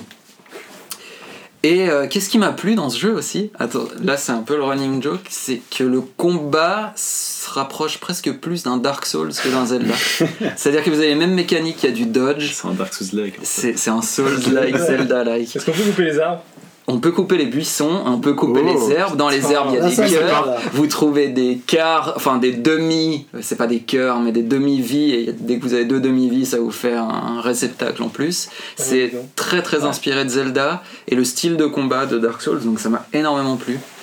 Et le monde en lui-même, il est super bien branlé. Le game design, enfin le level design est très axé à la Dark Souls, c'est-à-dire que vous allez traverser une zone et d'un coup vous allez débloquer une échelle qui va vous permettre de revenir très rapidement où vous en étiez.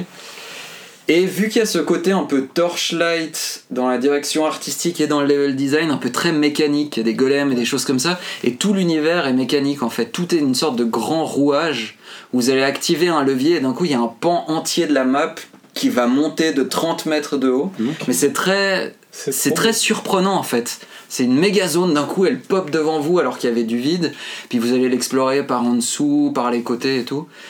Et c'est une très très bonne surprise ce jeu. C'est fou, on en a pas beaucoup entendu parler de ce truc. Rien même. Enfin, et... Déjà Our, moi j'avais pas entendu. Mais alors hop. Voilà. Donc c'est ça. Alors tout n'est pas rose non plus. Il y a une chose qui manque cruellement selon moi en fait, et c'est là où ça se détache un peu d'un Dark Souls ou d'un Zelda, c'est qu'il y a pas de boss. Oh. Du tout. C'est que il y a des combats avec des gros monstres qui sont des trash mob, enfin c'est pas des monstres particuliers où il va falloir esquiver, prendre son temps et pas y aller comme un bourrin, mais c'est des trash mobs qui sont assez épars, enfin il y en a un toutes les 6-7 minutes et tout, et c'est plus axé enfin mi-plateforme, mi-exploration, découverte et tout, et je trouvais ça juste un peu dommage. Je pense que des boss auraient vraiment fait du bien, parce que vous passez de zone en zone, en fait vous sentez que vous finissez un niveau, mais ça casse un peu cette architecture du jeu vidéo. On se dit ah j'ai fini le niveau, ouais. J'ai eu le boss, parce qu'il y a des nouvelles armes, enfin des améliorations pour votre bras de golem, mais que vous allez trouver un peu au milieu d'un niveau sans trop savoir pourquoi, qui vous donnent des nouveaux pouvoirs, type un grappin, enfin comme dans celle-là, un TP, des choses comme ça. Et non mais c'est vraiment un très bon jeu. Je crois pas qu'il soit très long, je l'ai pas fini, je dois avoir une 6-7 heures, je crois que c'est une dizaine d'heures.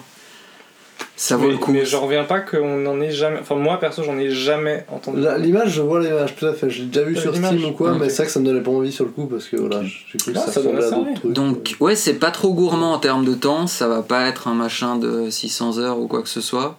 Donc, si vous avez une petite fibre nostalgique sur un vieux Zelda ou un truc comme ça qui traîne. Non, mais au-delà de ça, de ce qu'on voit du trailer, c'est franchement alléchant en termes de DA et de gameplay. Donc, Et même la narration est totalement silencieuse, et pourtant vous avez envie de comprendre ce qui se passe. Avec ce golem, il y a tout un truc autour justement de ce monde qui est très mécanique, mais où il y a de l'électricité. On a la sensation qu'il faut faire traverser l'électricité d'un point A à un point, mais on sait pas trop pourquoi. Et étonnamment, c'est un des rares jeux où j'ai envie de savoir ce qui se passe à la toute fin. C'est peut-être super con, mais ils ont réussi à m'accrocher sans aucune ligne de dialogue. Il n'y a pas de texte, même dans les menus, il y a genre un mot, pas plus. Vous êtes livré à vous-même dès le début, vous savez pas où aller, quoi faire. C'est un peu feeling Breath of the Wild au début. Ouais. Vous devez vous démerder, mais pourtant ça vient tout seul. Et je suis super triste en fait de voir que un mois après la sortie de ce jeu, le studio ferme. Parce que ça apparemment, c'est aussi pour des raisons familiales du message que j'ai. C'est un tout petit studio, ils ont voulu se consacrer plus à leur famille parce qu'ils sont tous très fatigués. Donc, ils sont tous très fatigués. Donc voilà, j'espère que c'est pas un souci de thune. En fait, ce Runic Games, c'est des anciens de chez Blizzard, donc ça explique peut-être aussi pourquoi Torchlight et Hob sont aussi bien. Ouais. Donc voilà, Hob, j'approuve à fond. C'est 20 balles, c'est sorti il y a un mois et demi, ça sera malheureusement sans doute, enfin malheureusement, ça sera fort probablement rapidement en solde. Donc vous allez pouvoir le choper pour 10 balles très rapidement, je pense. Ouais, mais ça fait donc n'hésitez pas, franchement, ça vaut le coup. Magnifique. Voilà. C'était Our. Non, c'était pas Our. Non, Our par contre, faut jeter. C'est comme ça me fait penser à cette. Il y avait un autre jeu qu'ils ont sorti comme ça en mode arty Sony et qui était nullissime avec un oiseau. C'était putain. Il y avait pas un aussi genre Entwined ou un truc comme ça. C'est ça ? Exactement, ouais. Ça c'était bien chier. Tu sentais bien l'exploitation du mais bon, c'était sympa, c'était marrant Entwined. Tu dirigeais deux trucs en mode autour d'une spirale ou d'un truc. Non mais c'est pas arty, c'est plus comme du Thumper ou comme ça. C'est très sur le flow et tout ça, c'est vraiment du gameplay. Après on n'aime pas mais alors moi je vais vous parler d'un jeu dont le studio n'a pas fermé. En fait je peux que énerver les gens en parlant de ce jeu, parce que les gens qui aiment déjà ce jeu et qui le connaissent vont trouver que j'en parle extrêmement mal, et les gens qui connaissent pas vont dire que c'est pas pour eux. Donc là tu te mets la barre. Ouais je mets la barre bien haut.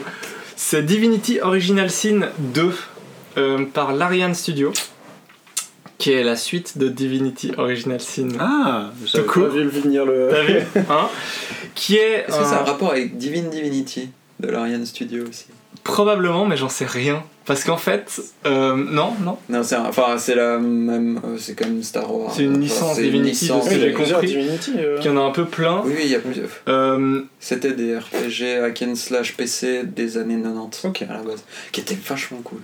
Ben Divinity Original Sin 2, c'est un RPG occidental style Fallout, style tous les gros RPG PC. En vue isométrique au tour par tour qui sont sortis dans ces années-là, donc je ne peux pas avoir la nostalgie parce que j'en ai jamais fait du tout et que j'ai essayé de faire Fallout pour pouvoir dire que j'ai fait Fallout et ça m'a fait chier extrêmement vite. Donc là tu parles des deux premiers Fallout, hein. Des deux premiers, oui. Pas ceux qui ressemblent à Skyrim. Mais et du coup c'est un jeu pour barbus, quoi. C'est un jeu pour gens qui te méprisent si tu aimes Skyrim, qui te méprisent si tu aimes les marqueurs de quête, qui te... Enfin voilà, c'est un jeu pour des gens qui te voient de haut. Je fais partie de ces gens. Ouais, je sais. Oh merde. Putain, non mais c'est un jeu pour connaisseurs et les connaisseurs sont casse-couilles quasiment tout le temps. Ouais, j'ai envie de les tuer. Du coup... En fait, Divinity... On va une Switch et ensuite on va suivre. C'est quoi ce podcast? Non, mais je dis ça en préambule parce que c'est un jeu qui a énormément... qui arrive avec un carcan du jeu de rôle, type jeu de rôle papier sur PC, qui a une histoire, qui a plein de gens qui le soutiennent, qui est quand même un truc assez précis. Et moi, j'y connais absolument rien. Et je m'y suis lancé parce que juste j'avais un peu de temps. Avant que j'en ai plus et que le jeu, donc c'est un RPG tour par tour, donc on est en vue isométrique, on se balade dans une carte, on parle à des gens et puis ensuite il y a des combats qui eux sont au tour par tour et c'est un monde heroic fantasy qui moi me tentait bien et qui me tentait dans la liberté qu'il propose aux joueurs parce que c'est un jeu qui te donne une liberté totale de ce que tu fais dans le jeu. Et du coup je m'étais dit ouais mais si je fais ça faudrait que je fasse le 1 que j'avais acheté mais que j'avais pas réussi à se faire. Tu peux couper des arbres. Ouais. Alors non, tu peux pas couper les arbres. Alors c'est pas une liberté totale. Mais tu peux les brûler. Tu peux les brûler. Ouais. Ouais.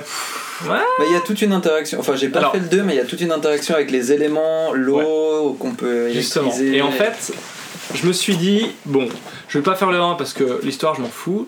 Je vais pas bosser plus le truc, je vais pas lire de trucs, je vais juste commencer le jeu, le prendre comme n'importe quel autre jeu, pas me dire que je fais partie d'un héritage de jeu PC machin et je vais voir si ça me plaît ou pas. Le 1 m'était tombé des mains au bout d'une heure parce que j'avais pas compris que ce serait ça. Et celui-là, j'ai fait plus de temps. Merci pour c'est la tisane d'Olivier ça, parce que le podcast tisane a beaucoup évolué. Et du coup j'ai commencé mais alors complètement à la zob en me disant bon on va voir. Je l'ai mis en... Ouais, à la zone. Je l'ai mis en facile. Non, c'est encore plus méprisant. Je l'ai mis en mode exploration. Parce que c'est comme ça qu'on appelle le mode facile pour les nuls. Ah, c'est là où t'as que le scénario, c'est ça ? Non, en fait, c'est juste le mode facile. T'as 2 fois plus d'HP que dans le mode normal. Et tu meurs pas à chaque combat parce que c'est fait pour que tu puisses... Parce que, en fait, j'ai commencé en normal, je me suis fait poutrer. Et genre... Je ramais déjà à comprendre le jeu, donc en plus me faire poutrer dans le combat, ça m'a juste fait chier. Donc je me suis dit, je le mets en mode exploration. Qui accessoirement je trouve encore plus méprisant que dire mode facile. C'est vraiment genre ok le gameplay tu t'en fous, ben tiens amuse-toi à regarder les jolis paysages. C'est comme maman au ski ça. Donc j'ai mis en mode exploration parce que je me suis dit fuck it, c'est quand même drôle les combats même en mode facile. Et je l'ai fait et en fait si on passe, pour quelqu'un qui n'y connaît rien, si on passe les quelques premières heures où tu vas galérer parce que c'est un jeu qui t'indique pas ce qu'il faut que tu fasses, tu es lâché sur une map au terme d'une cinématique d'intro sur une histoire que tu comprends pas trop, et tu te balades sur une carte, tu parles à des gens, ils te filent des quêtes, sauf qu'il y a très peu de marqueurs de quêtes, il y a très peu d'explications de ce que tu vas devoir faire pour la quête. C'est un des jeux où il faut que tu lises les dialogues et que tu te rappelles des dialogues parce que s'ils t'ont dit c'était la deuxième tête de mort à droite sur le meuble machin, ben elle va pas briller cette tête de mort, il faut que tu t'en rappelles donc tu dois prêter un peu attention à ça et au début c'est très déroutant quand t'es habitué aux autres jeux. Ouais. Mais si tu passes ce stade là où tu comprends un peu rien... Tu prends des notes ou... Non parce que c'est assez... Il y a pas des logs ? Il y a des logs en fait, ouais, t'as des logs de toutes les discussions... Et si tu t'y mets un petit peu, tu comprends. T'as pas non plus besoin de... Non, mais il faut que tu lises, quoi. Ouais. vois, j'ai au clic et puis regarder le truc en surbrillance et puis le prendre, quoi. Olivier, il fait ça. Ah, Olivier. Voilà. Donc moi, mais en fait, quand tu commences, quand tu passes ce stade-là, fini de regarder tes petits. Je pense qu'il n'y a pas besoin. Oui, arrête de regarder ton téléphone, tu nous écoutes. Non mais quand tu passes ce stade-là, putain, regarde South Park, et que t'arrives dans le, oui, regarde South Park pendant qu'on parle. Quoi. J'étais vraiment c'est nouveau jeu South Park pour voir ce que c'est sur le téléphone. Nous le fera en reco. Et puis bref, quand tu passes ce stade, ça devient vraiment super cool parce que du coup, tu commences, t'es tout seul. Tu peux, mais là encore, on t'explique rien. Tu peux, pour certains personnages, les demander de t'accompagner et tu peux être en fait jusqu'à un groupe de 4, mais si t'as envie tu peux faire le jeu entièrement tout seul, mais tu vas juste galérer ta mère comme pas possible. Et les personnages que tu peux prendre, là encore on t'explique pas quel personnage faut prendre pour quelle classe ni machin, c'est juste des gens à qui tu parles et qui à la fin tu dis ah voulez-vous vous joindre à moi, puis t'es là ah tiens bah, je peux lui demander, et t'en as genre 5 ou 6 que tu peux demander de te joindre à 3, il faut que t'en choisisses 3.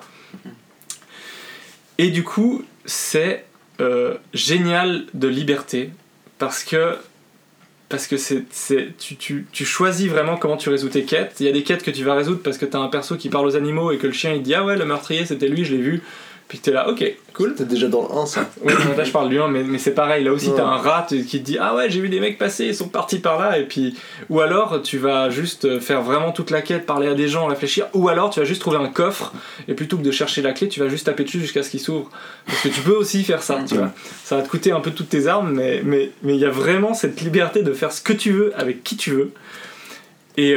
Et ça c'est tellement satisfaisant quand tu rentres dedans, parce que genre il y a un moment t'es dans un cimetière puis tu cherches des tu fais une quête pour un autre mec, tu dois chercher un truc dans le cimetière puis tu te retrouves dans le gardien du cimetière qui a un peu des morts vivants à son service, enfin il est chelou et il te parle trop mal t'sais. Et genre vraiment il te parle mais super méprisant.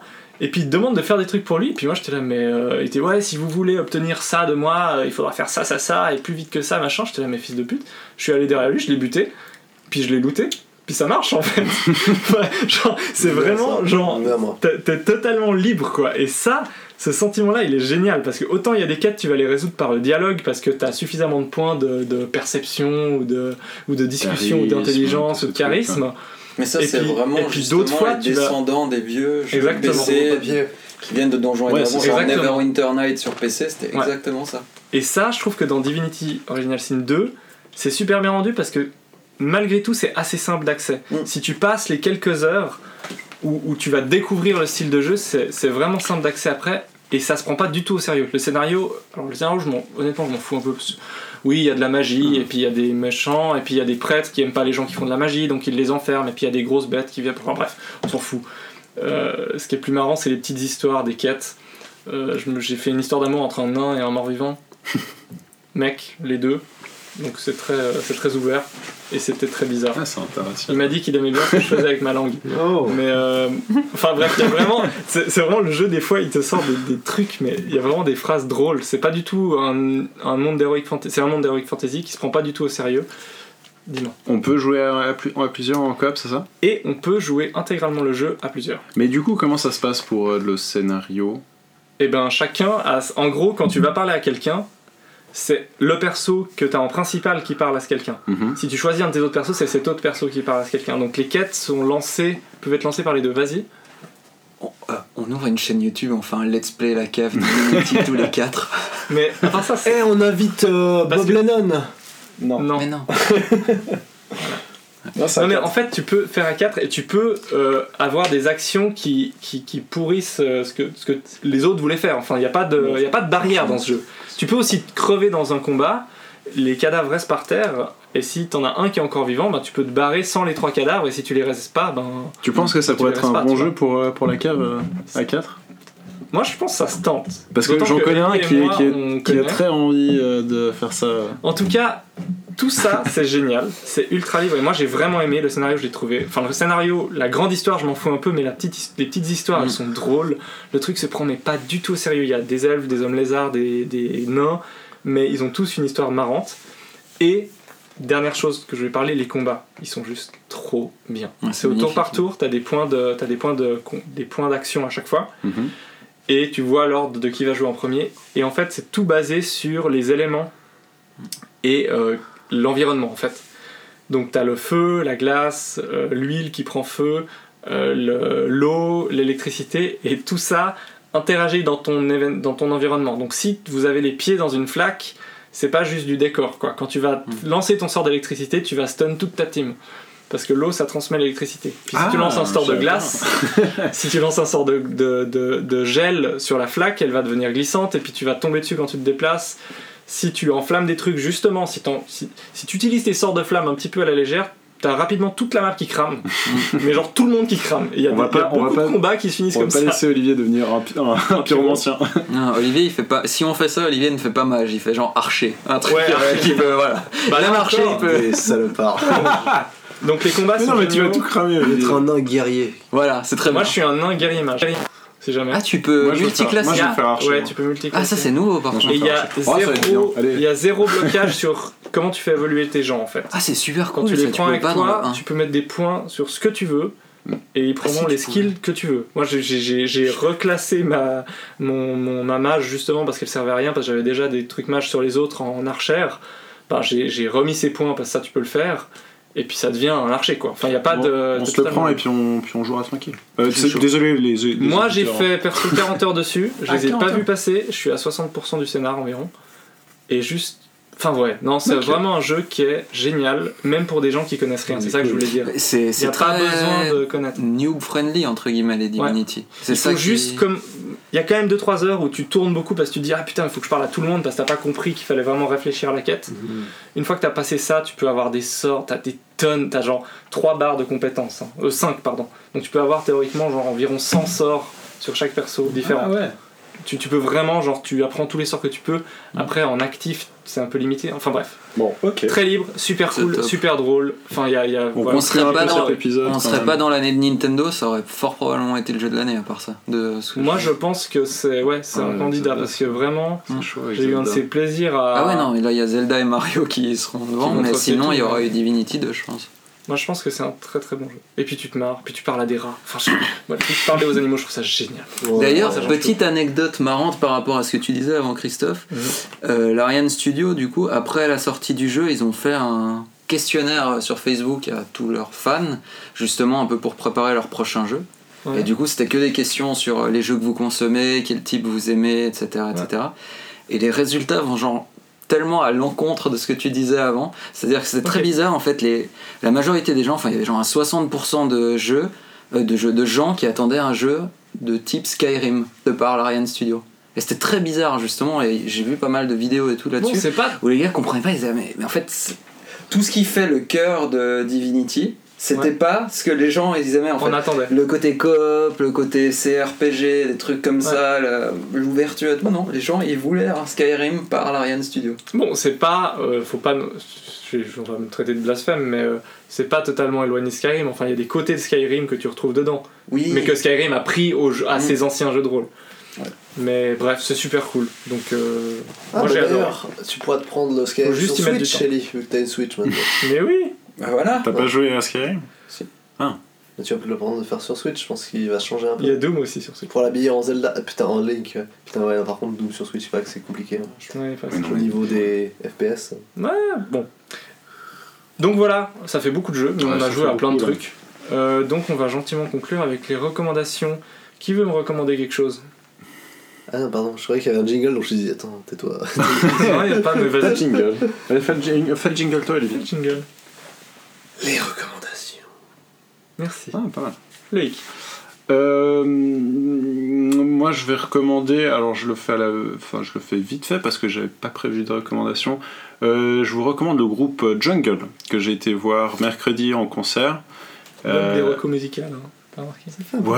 Ouais, comme ça change un peu. Ouais, Jungle, c'est un groupe de comment ils appellent ça, de la néo soul. Là c'est péteux, ça me saoule. Non mais j'aime pas les ouais c'est un soul-like. J'aime pas les noms de genres musicaux, c'est chiant. Il faut écouter pour se faire une idée si on aime ou pas. Ils sont 7 à jouer dans le groupe, ça fait beaucoup. Ils jouent en même temps ou ils alternent? Non, ils jouent tous la même chanson en même temps. Alors, ils jouent pas tous la même chanson en même temps, mais toutes leurs chansons se ressemblent par contre. Ah, donc ça va. Ça, c'est un truc, Oasis, ça. Ouais. Mais il y a un morceau qui est hyper connu qui s'appelle Buzzy Earning, qui s'est retrouvé dans pas mal de jeux vidéo. Tales from the Borderlands. Par exemple, en l'occurrence. Et c'est vraiment cool à écouter. Okay. Je vous encourage à au moins écouter quelques morceaux. Okay. Jungle, voilà. T'avais pas une autre con en cause ? Je sais pas, non, je l'ai pas écrit sur le truc en tout cas. Si tu l'as pas écrite. Ellie, t'en as plusieurs, je crois. J'en ai plusieurs, je vais faire très rapidement. La première, c'est la série Netflix Star Trek Discovery. Ah oui, parce que je suis nostalgique de Star Trek. Non, alors. On y a tous entendu parler. J'ai jamais regardé autre chose que les films Star Trek. Donc je suis pas du. T'es pas un trekkies. Je suis pas un trekkies, exactement. Pardon, je plagie un autre podcast. Un trekkies. C'est pas fou, mais c'est tellement bien, c'est tellement honnête, c'est tellement de la science-fiction, c'est génial, c'est cool. C'est pas bien réalisé et tout, voilà, mais c'est. Je vous recommande ça si vous aimez un tant soit peu la SF. Tu vas parler de Blade Runner après ? Ouais, je parle de Blade Runner. Ok, alors je vais recommander à quelque chose qui m'est cher, un album de rap. Allez. MC Solar a sorti un nouvel album, et moi j'aime beaucoup MC Solar. Et putain, d'ailleurs je sais même plus comment il s'appelle.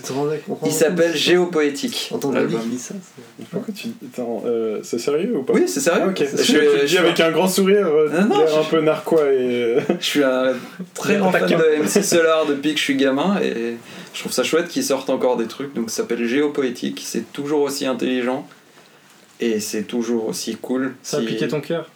Voilà, comme l'as de trèfle. Pardon. Ok, Géopoétique de MC Solar. C'est grâce à lui que j'ai pas des a priori sur le rap. C'est beau ça. Ouais, moi c'est grâce à Stupéflip. Ouais, Stupéflip aussi c'est trop bien. Ouais. Mais ouais. Moi c'est grâce à 50 Cent. Oh ouais, Candy Shop, elle était trop bien cette chanson. Ouais, que des bonasses, gros. T'as l'autre jour au bypass, j'ai vu une meuf, c'est un vieux de chasse. Charqué et tout. Vas-y Christophe, fais-nous ta recommandation. Pour une fois, on finit pas. Mais non, mais on finit pas tout le temps par toi, allez. Ok. Moi, je recommande des vidéos YouTube. C'est sur la chaîne Mediapart. Je regarde rien d'autre de Mediapart, mais gauche. J'ai découvert. Oui. Communiste. Bah. Et non, mais c'est les nouvelles vidéos, la nouvelle chronique d'Usul qui faisait 36-15 Usul qui faisait mes chers contemporains sur YouTube. Ça s'appelle Ouvrez les guillemets. C'est fait donc dans le cadre de son taf chez Mediapart. Il fait un sujet par semaine, 10 minutes de vidéos qui sont comme d'habitude très intelligentes, drôles. Et vachement cool. Et de gauche. Et de gauche, oui, parce qu'il est de gauche, mais il s'en cache pas. Il prend des sujets assez variés, politiques toujours. Il a fait un épisode sur les Balance ton port, il a fait un épisode sur la gauche et la droite, il a fait un épisode sur le communisme. Il a fait sur Balance ton port, je crois. Ouais. Et c'est franchement drôle. Et il y a un jeune voix dedans, donc Cotentin. Voilà, qui s'appelle Cotentin et qui vient de Genève. Du coup, c'est bien, quoi. Allez-y, ouvrez les guillemets, Usul, sur la chaîne Mediapart. Mais Usul, c'est ouf, c'est quand même un mec où, genre, quand tu l'entends, t'as l'impression de te cultiver. Ouais. C'est fort, ça engrange la culture. T'as l'impression de devenir intelligent. Tu grandis un peu en l'écoutant. Ouais. C'est ça. C'est en fait, j'ai envie de dire, c'est comme tu parlais de MC Solar, mais moi je pense à 50 Cent du coup. Ouais. Lui, t'as l'impression de grandir. Olivier, qu'est-ce qu'il nous recommande ? Ronald Reagan aussi. Maître Gims. Oui, non, moi je vais vous recommander le nouveau Marvel. Non, mais je vais recommander ce twist. J'aurais pu, mais j'ai dit à Eli, je recommandais donc le nouveau Blade Runner. Blade Runner 2049 avec Ryan Gosling. Mais faut vraiment voir les 2048 avant.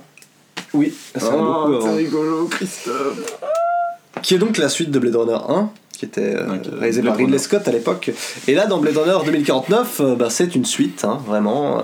On retrouve des personnages de Blade Runner 1, notamment Harrison Ford. Il n'y en avait pas beaucoup, hein, mais.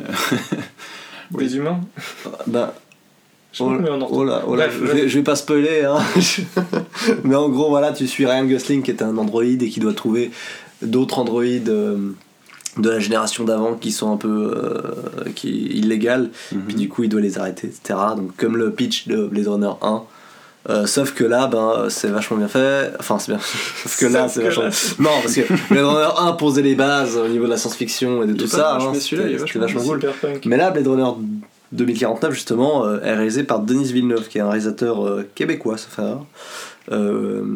est qui est un super réalisateur, je trouve. Il a fait Premier Contact récemment, Ennemi aussi avec Jake Gyllenhaal, Prisoners avec Logan là, je sais plus son nom, comment il s'appelle, Wolverine là, oui Wolverine, ah il s'appelle putain ah bah non pas moi, Hugh Jackman. Donc oui, donc Denis Villeneuve qui est un vraiment putain réalisateur qui lui te prend jamais pour un con. C'est le mec ses films, ça peut pas tous tout le temps, mais c'est toujours des films qui sont extrêmement bien filmés, bien mis en scène, et qui ils ont pas besoin de te mettre de la surexplication dans tous les dialogues et tout pour te faire comprendre. Non, c'est vraiment et puis en plus tu peux les interpréter différemment selon le film. Là Blade Runner du coup ben forcément c'est une grosse production, du coup ça tend plus vers le plus intelligible du coup, parce que voilà c'est une franchise, mais ça reste hyper bien foutu. Il y a des plans somptueux, une direction artistique qui est juste magnifique, et ça original étonnamment, et original encore étonnamment. Aujourd'hui ils arrivent à faire des trucs originaux, oui c'est vrai en plus. Et alors ouais, au niveau des thèmes traités dans la science-fiction, bah de nouveau tu as des passages comme dans Heure avec une intelligence artificielle où il sort, enfin l'androïde qui est vraiment un robot, tu vois, il est amoureux d'un sorte d'hologramme qu'il a chez lui, d'une femme, d'une IA, voilà, ouais. C'est l'histoire d'amour entre une IA et un android, voilà, une IA finalement. J'ai juste une question, est-ce que c'est un android parce que on peut, enfin finalement faut quand même le coder l'android, donc quelque part c'est une intelligence artificielle quand même si elle est plus développée et qu'elle a une conscience propre à elle, tu vois. On rentre dans cette discussion maintenant, ouais. Allez, on a 2 heures. Non, mais t'avais une question. J'ai juste une question. Est-ce que c'est un film qui vaut vraiment la peine de voir au cinéma ? Oui, surtout si t'as pas payé ta place. Il faut payer ta place. Vous avez pas une anecdote là-dessus ? Ouh, nostalgie de la semaine dernière. Oh, et viens, on se balance. Balance ton resquilleur. L'arena. Balance ton resquilleur. Merde, ils vont écouter. Je m'étais fait la carte arena justement là-bas. Non, arrête, ils vont savoir ton nom et tout. Ouais, bref. Non mais oui, Blade Runner 2049 vachement bien. Et ouais. Puis, mais là je suis embêté parce qu'en gros dans tous les cinémas qu'il y a autour c'est que en 3D si tu regardes. Ah ouais, faut aller à l'arena. Ouais, putain, mais en 3D il y a pas l'arena à Lausanne. 3D, c'est le cancer. La 3D c'est le roguelike du cinéma quoi. Je suis désolé, c'est le truc que tu fous partout et ça sert pas forcément tous les. Enfin tu vois, ça sert jamais la 3D, faut arrêter. Bah, il faut rentabiliser leurs écrans, c'est tout. Ouais, il faut rentabiliser leurs écrans d'achat. Aller au cinéma voir ce film parce qu'il est en train de méga flopper au box-office, ouais. Il perd de la thune pour le moment et Denis Villeneuve est censé réaliser Dune et ça serait cool qu'il le fasse quand même. Ok, je vais aller voir. Et vu que ça floppe un peu, ça remet potentiellement en question le Dune par Denis Villeneuve. Le budget en tout cas. Ça serait un peu con quand même. Surtout que Blade Runner est vraiment. Non mais alors j'ai juste une question, j'ai une autre question. Ouais, je t'écoute. J'ai regardé Blade Runner il y a pas longtemps. C'est un peu pourri, ouais. C'était un peu chiant, un peu lent. Mais c'est comme c'est voilà. Est-ce que non. on n'est pas sur un rythme de Marvel ou quoi que ce soit. C'est pas rapide, mais tu t'emmerdes pas. Ouais, okay. C'est magnifique. Parce que je me suis vraiment emmerdé dans le premier. Il raconte plus là-dedans. Si Blade Runner 1 posait les bases en soi, parce que c'était vraiment novateur et tout. Ouais. Mais c'est vrai que bon, bah, c'est j'aimais bien l'univers, j'aimais bien l'univers comme tous les Nolan finalement, tu vois, ouais. C'est genre juste t'as juste un mec qui chasse, c'est juste un mec qui chasse des androïdes, point. Et puis le mec il va commencer à se dire c'est pas tout à fait cool de tuer des androïdes parce que peut-être qu'ils sont un petit peu comme nous, tandis que là dans Blade Runner en 2049 je trouve qu'il touche encore plus de trucs parce que forcément ça a évolué maintenant, okay. Ça un peu comme un mec qui se balade dans une bibliothèque. Non, ta gueule, ça c'est Interstellar. Mais... Ah putain! Non! Putain, mais le spoil, Loïc! Moi aussi, j'étais sur Interstellar avec la bibliothèque. Ah! Mais quel con! C'est Ghostbusters ça, c'est Ghostbusters. Le remake. Oui, enfin, le spoil là, faut vraiment l'avoir vu pour comprendre le spoil, hein, pour le coup. Voilà! Bon, autre chose. On a fait trop long, hein. Ça fait 4 heures. Encore plus que. Non, pas plus que d'habitude parce que. Ah! Et ben voilà, c'est la fin. On va y aller. Voilà. Ça a sonné. On va ouvrir notre fan parce qu'on a invité un invité spécial justement pour. Retrouvez-nous sur Twitter sur @lacave. On sait pas ce qui va se passer.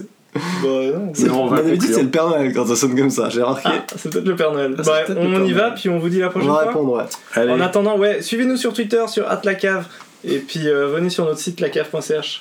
Ouais, il y a rien, mais. Bah ouais, bah, on a toujours pas écrit. Là. Mm-hmm. Bon, on conclut. On va sortir plein de trucs cool. Ça va être bien. Une belle aventure en perspective. Ouais, plein de choses. Et on va faire un let's play Divinity 2.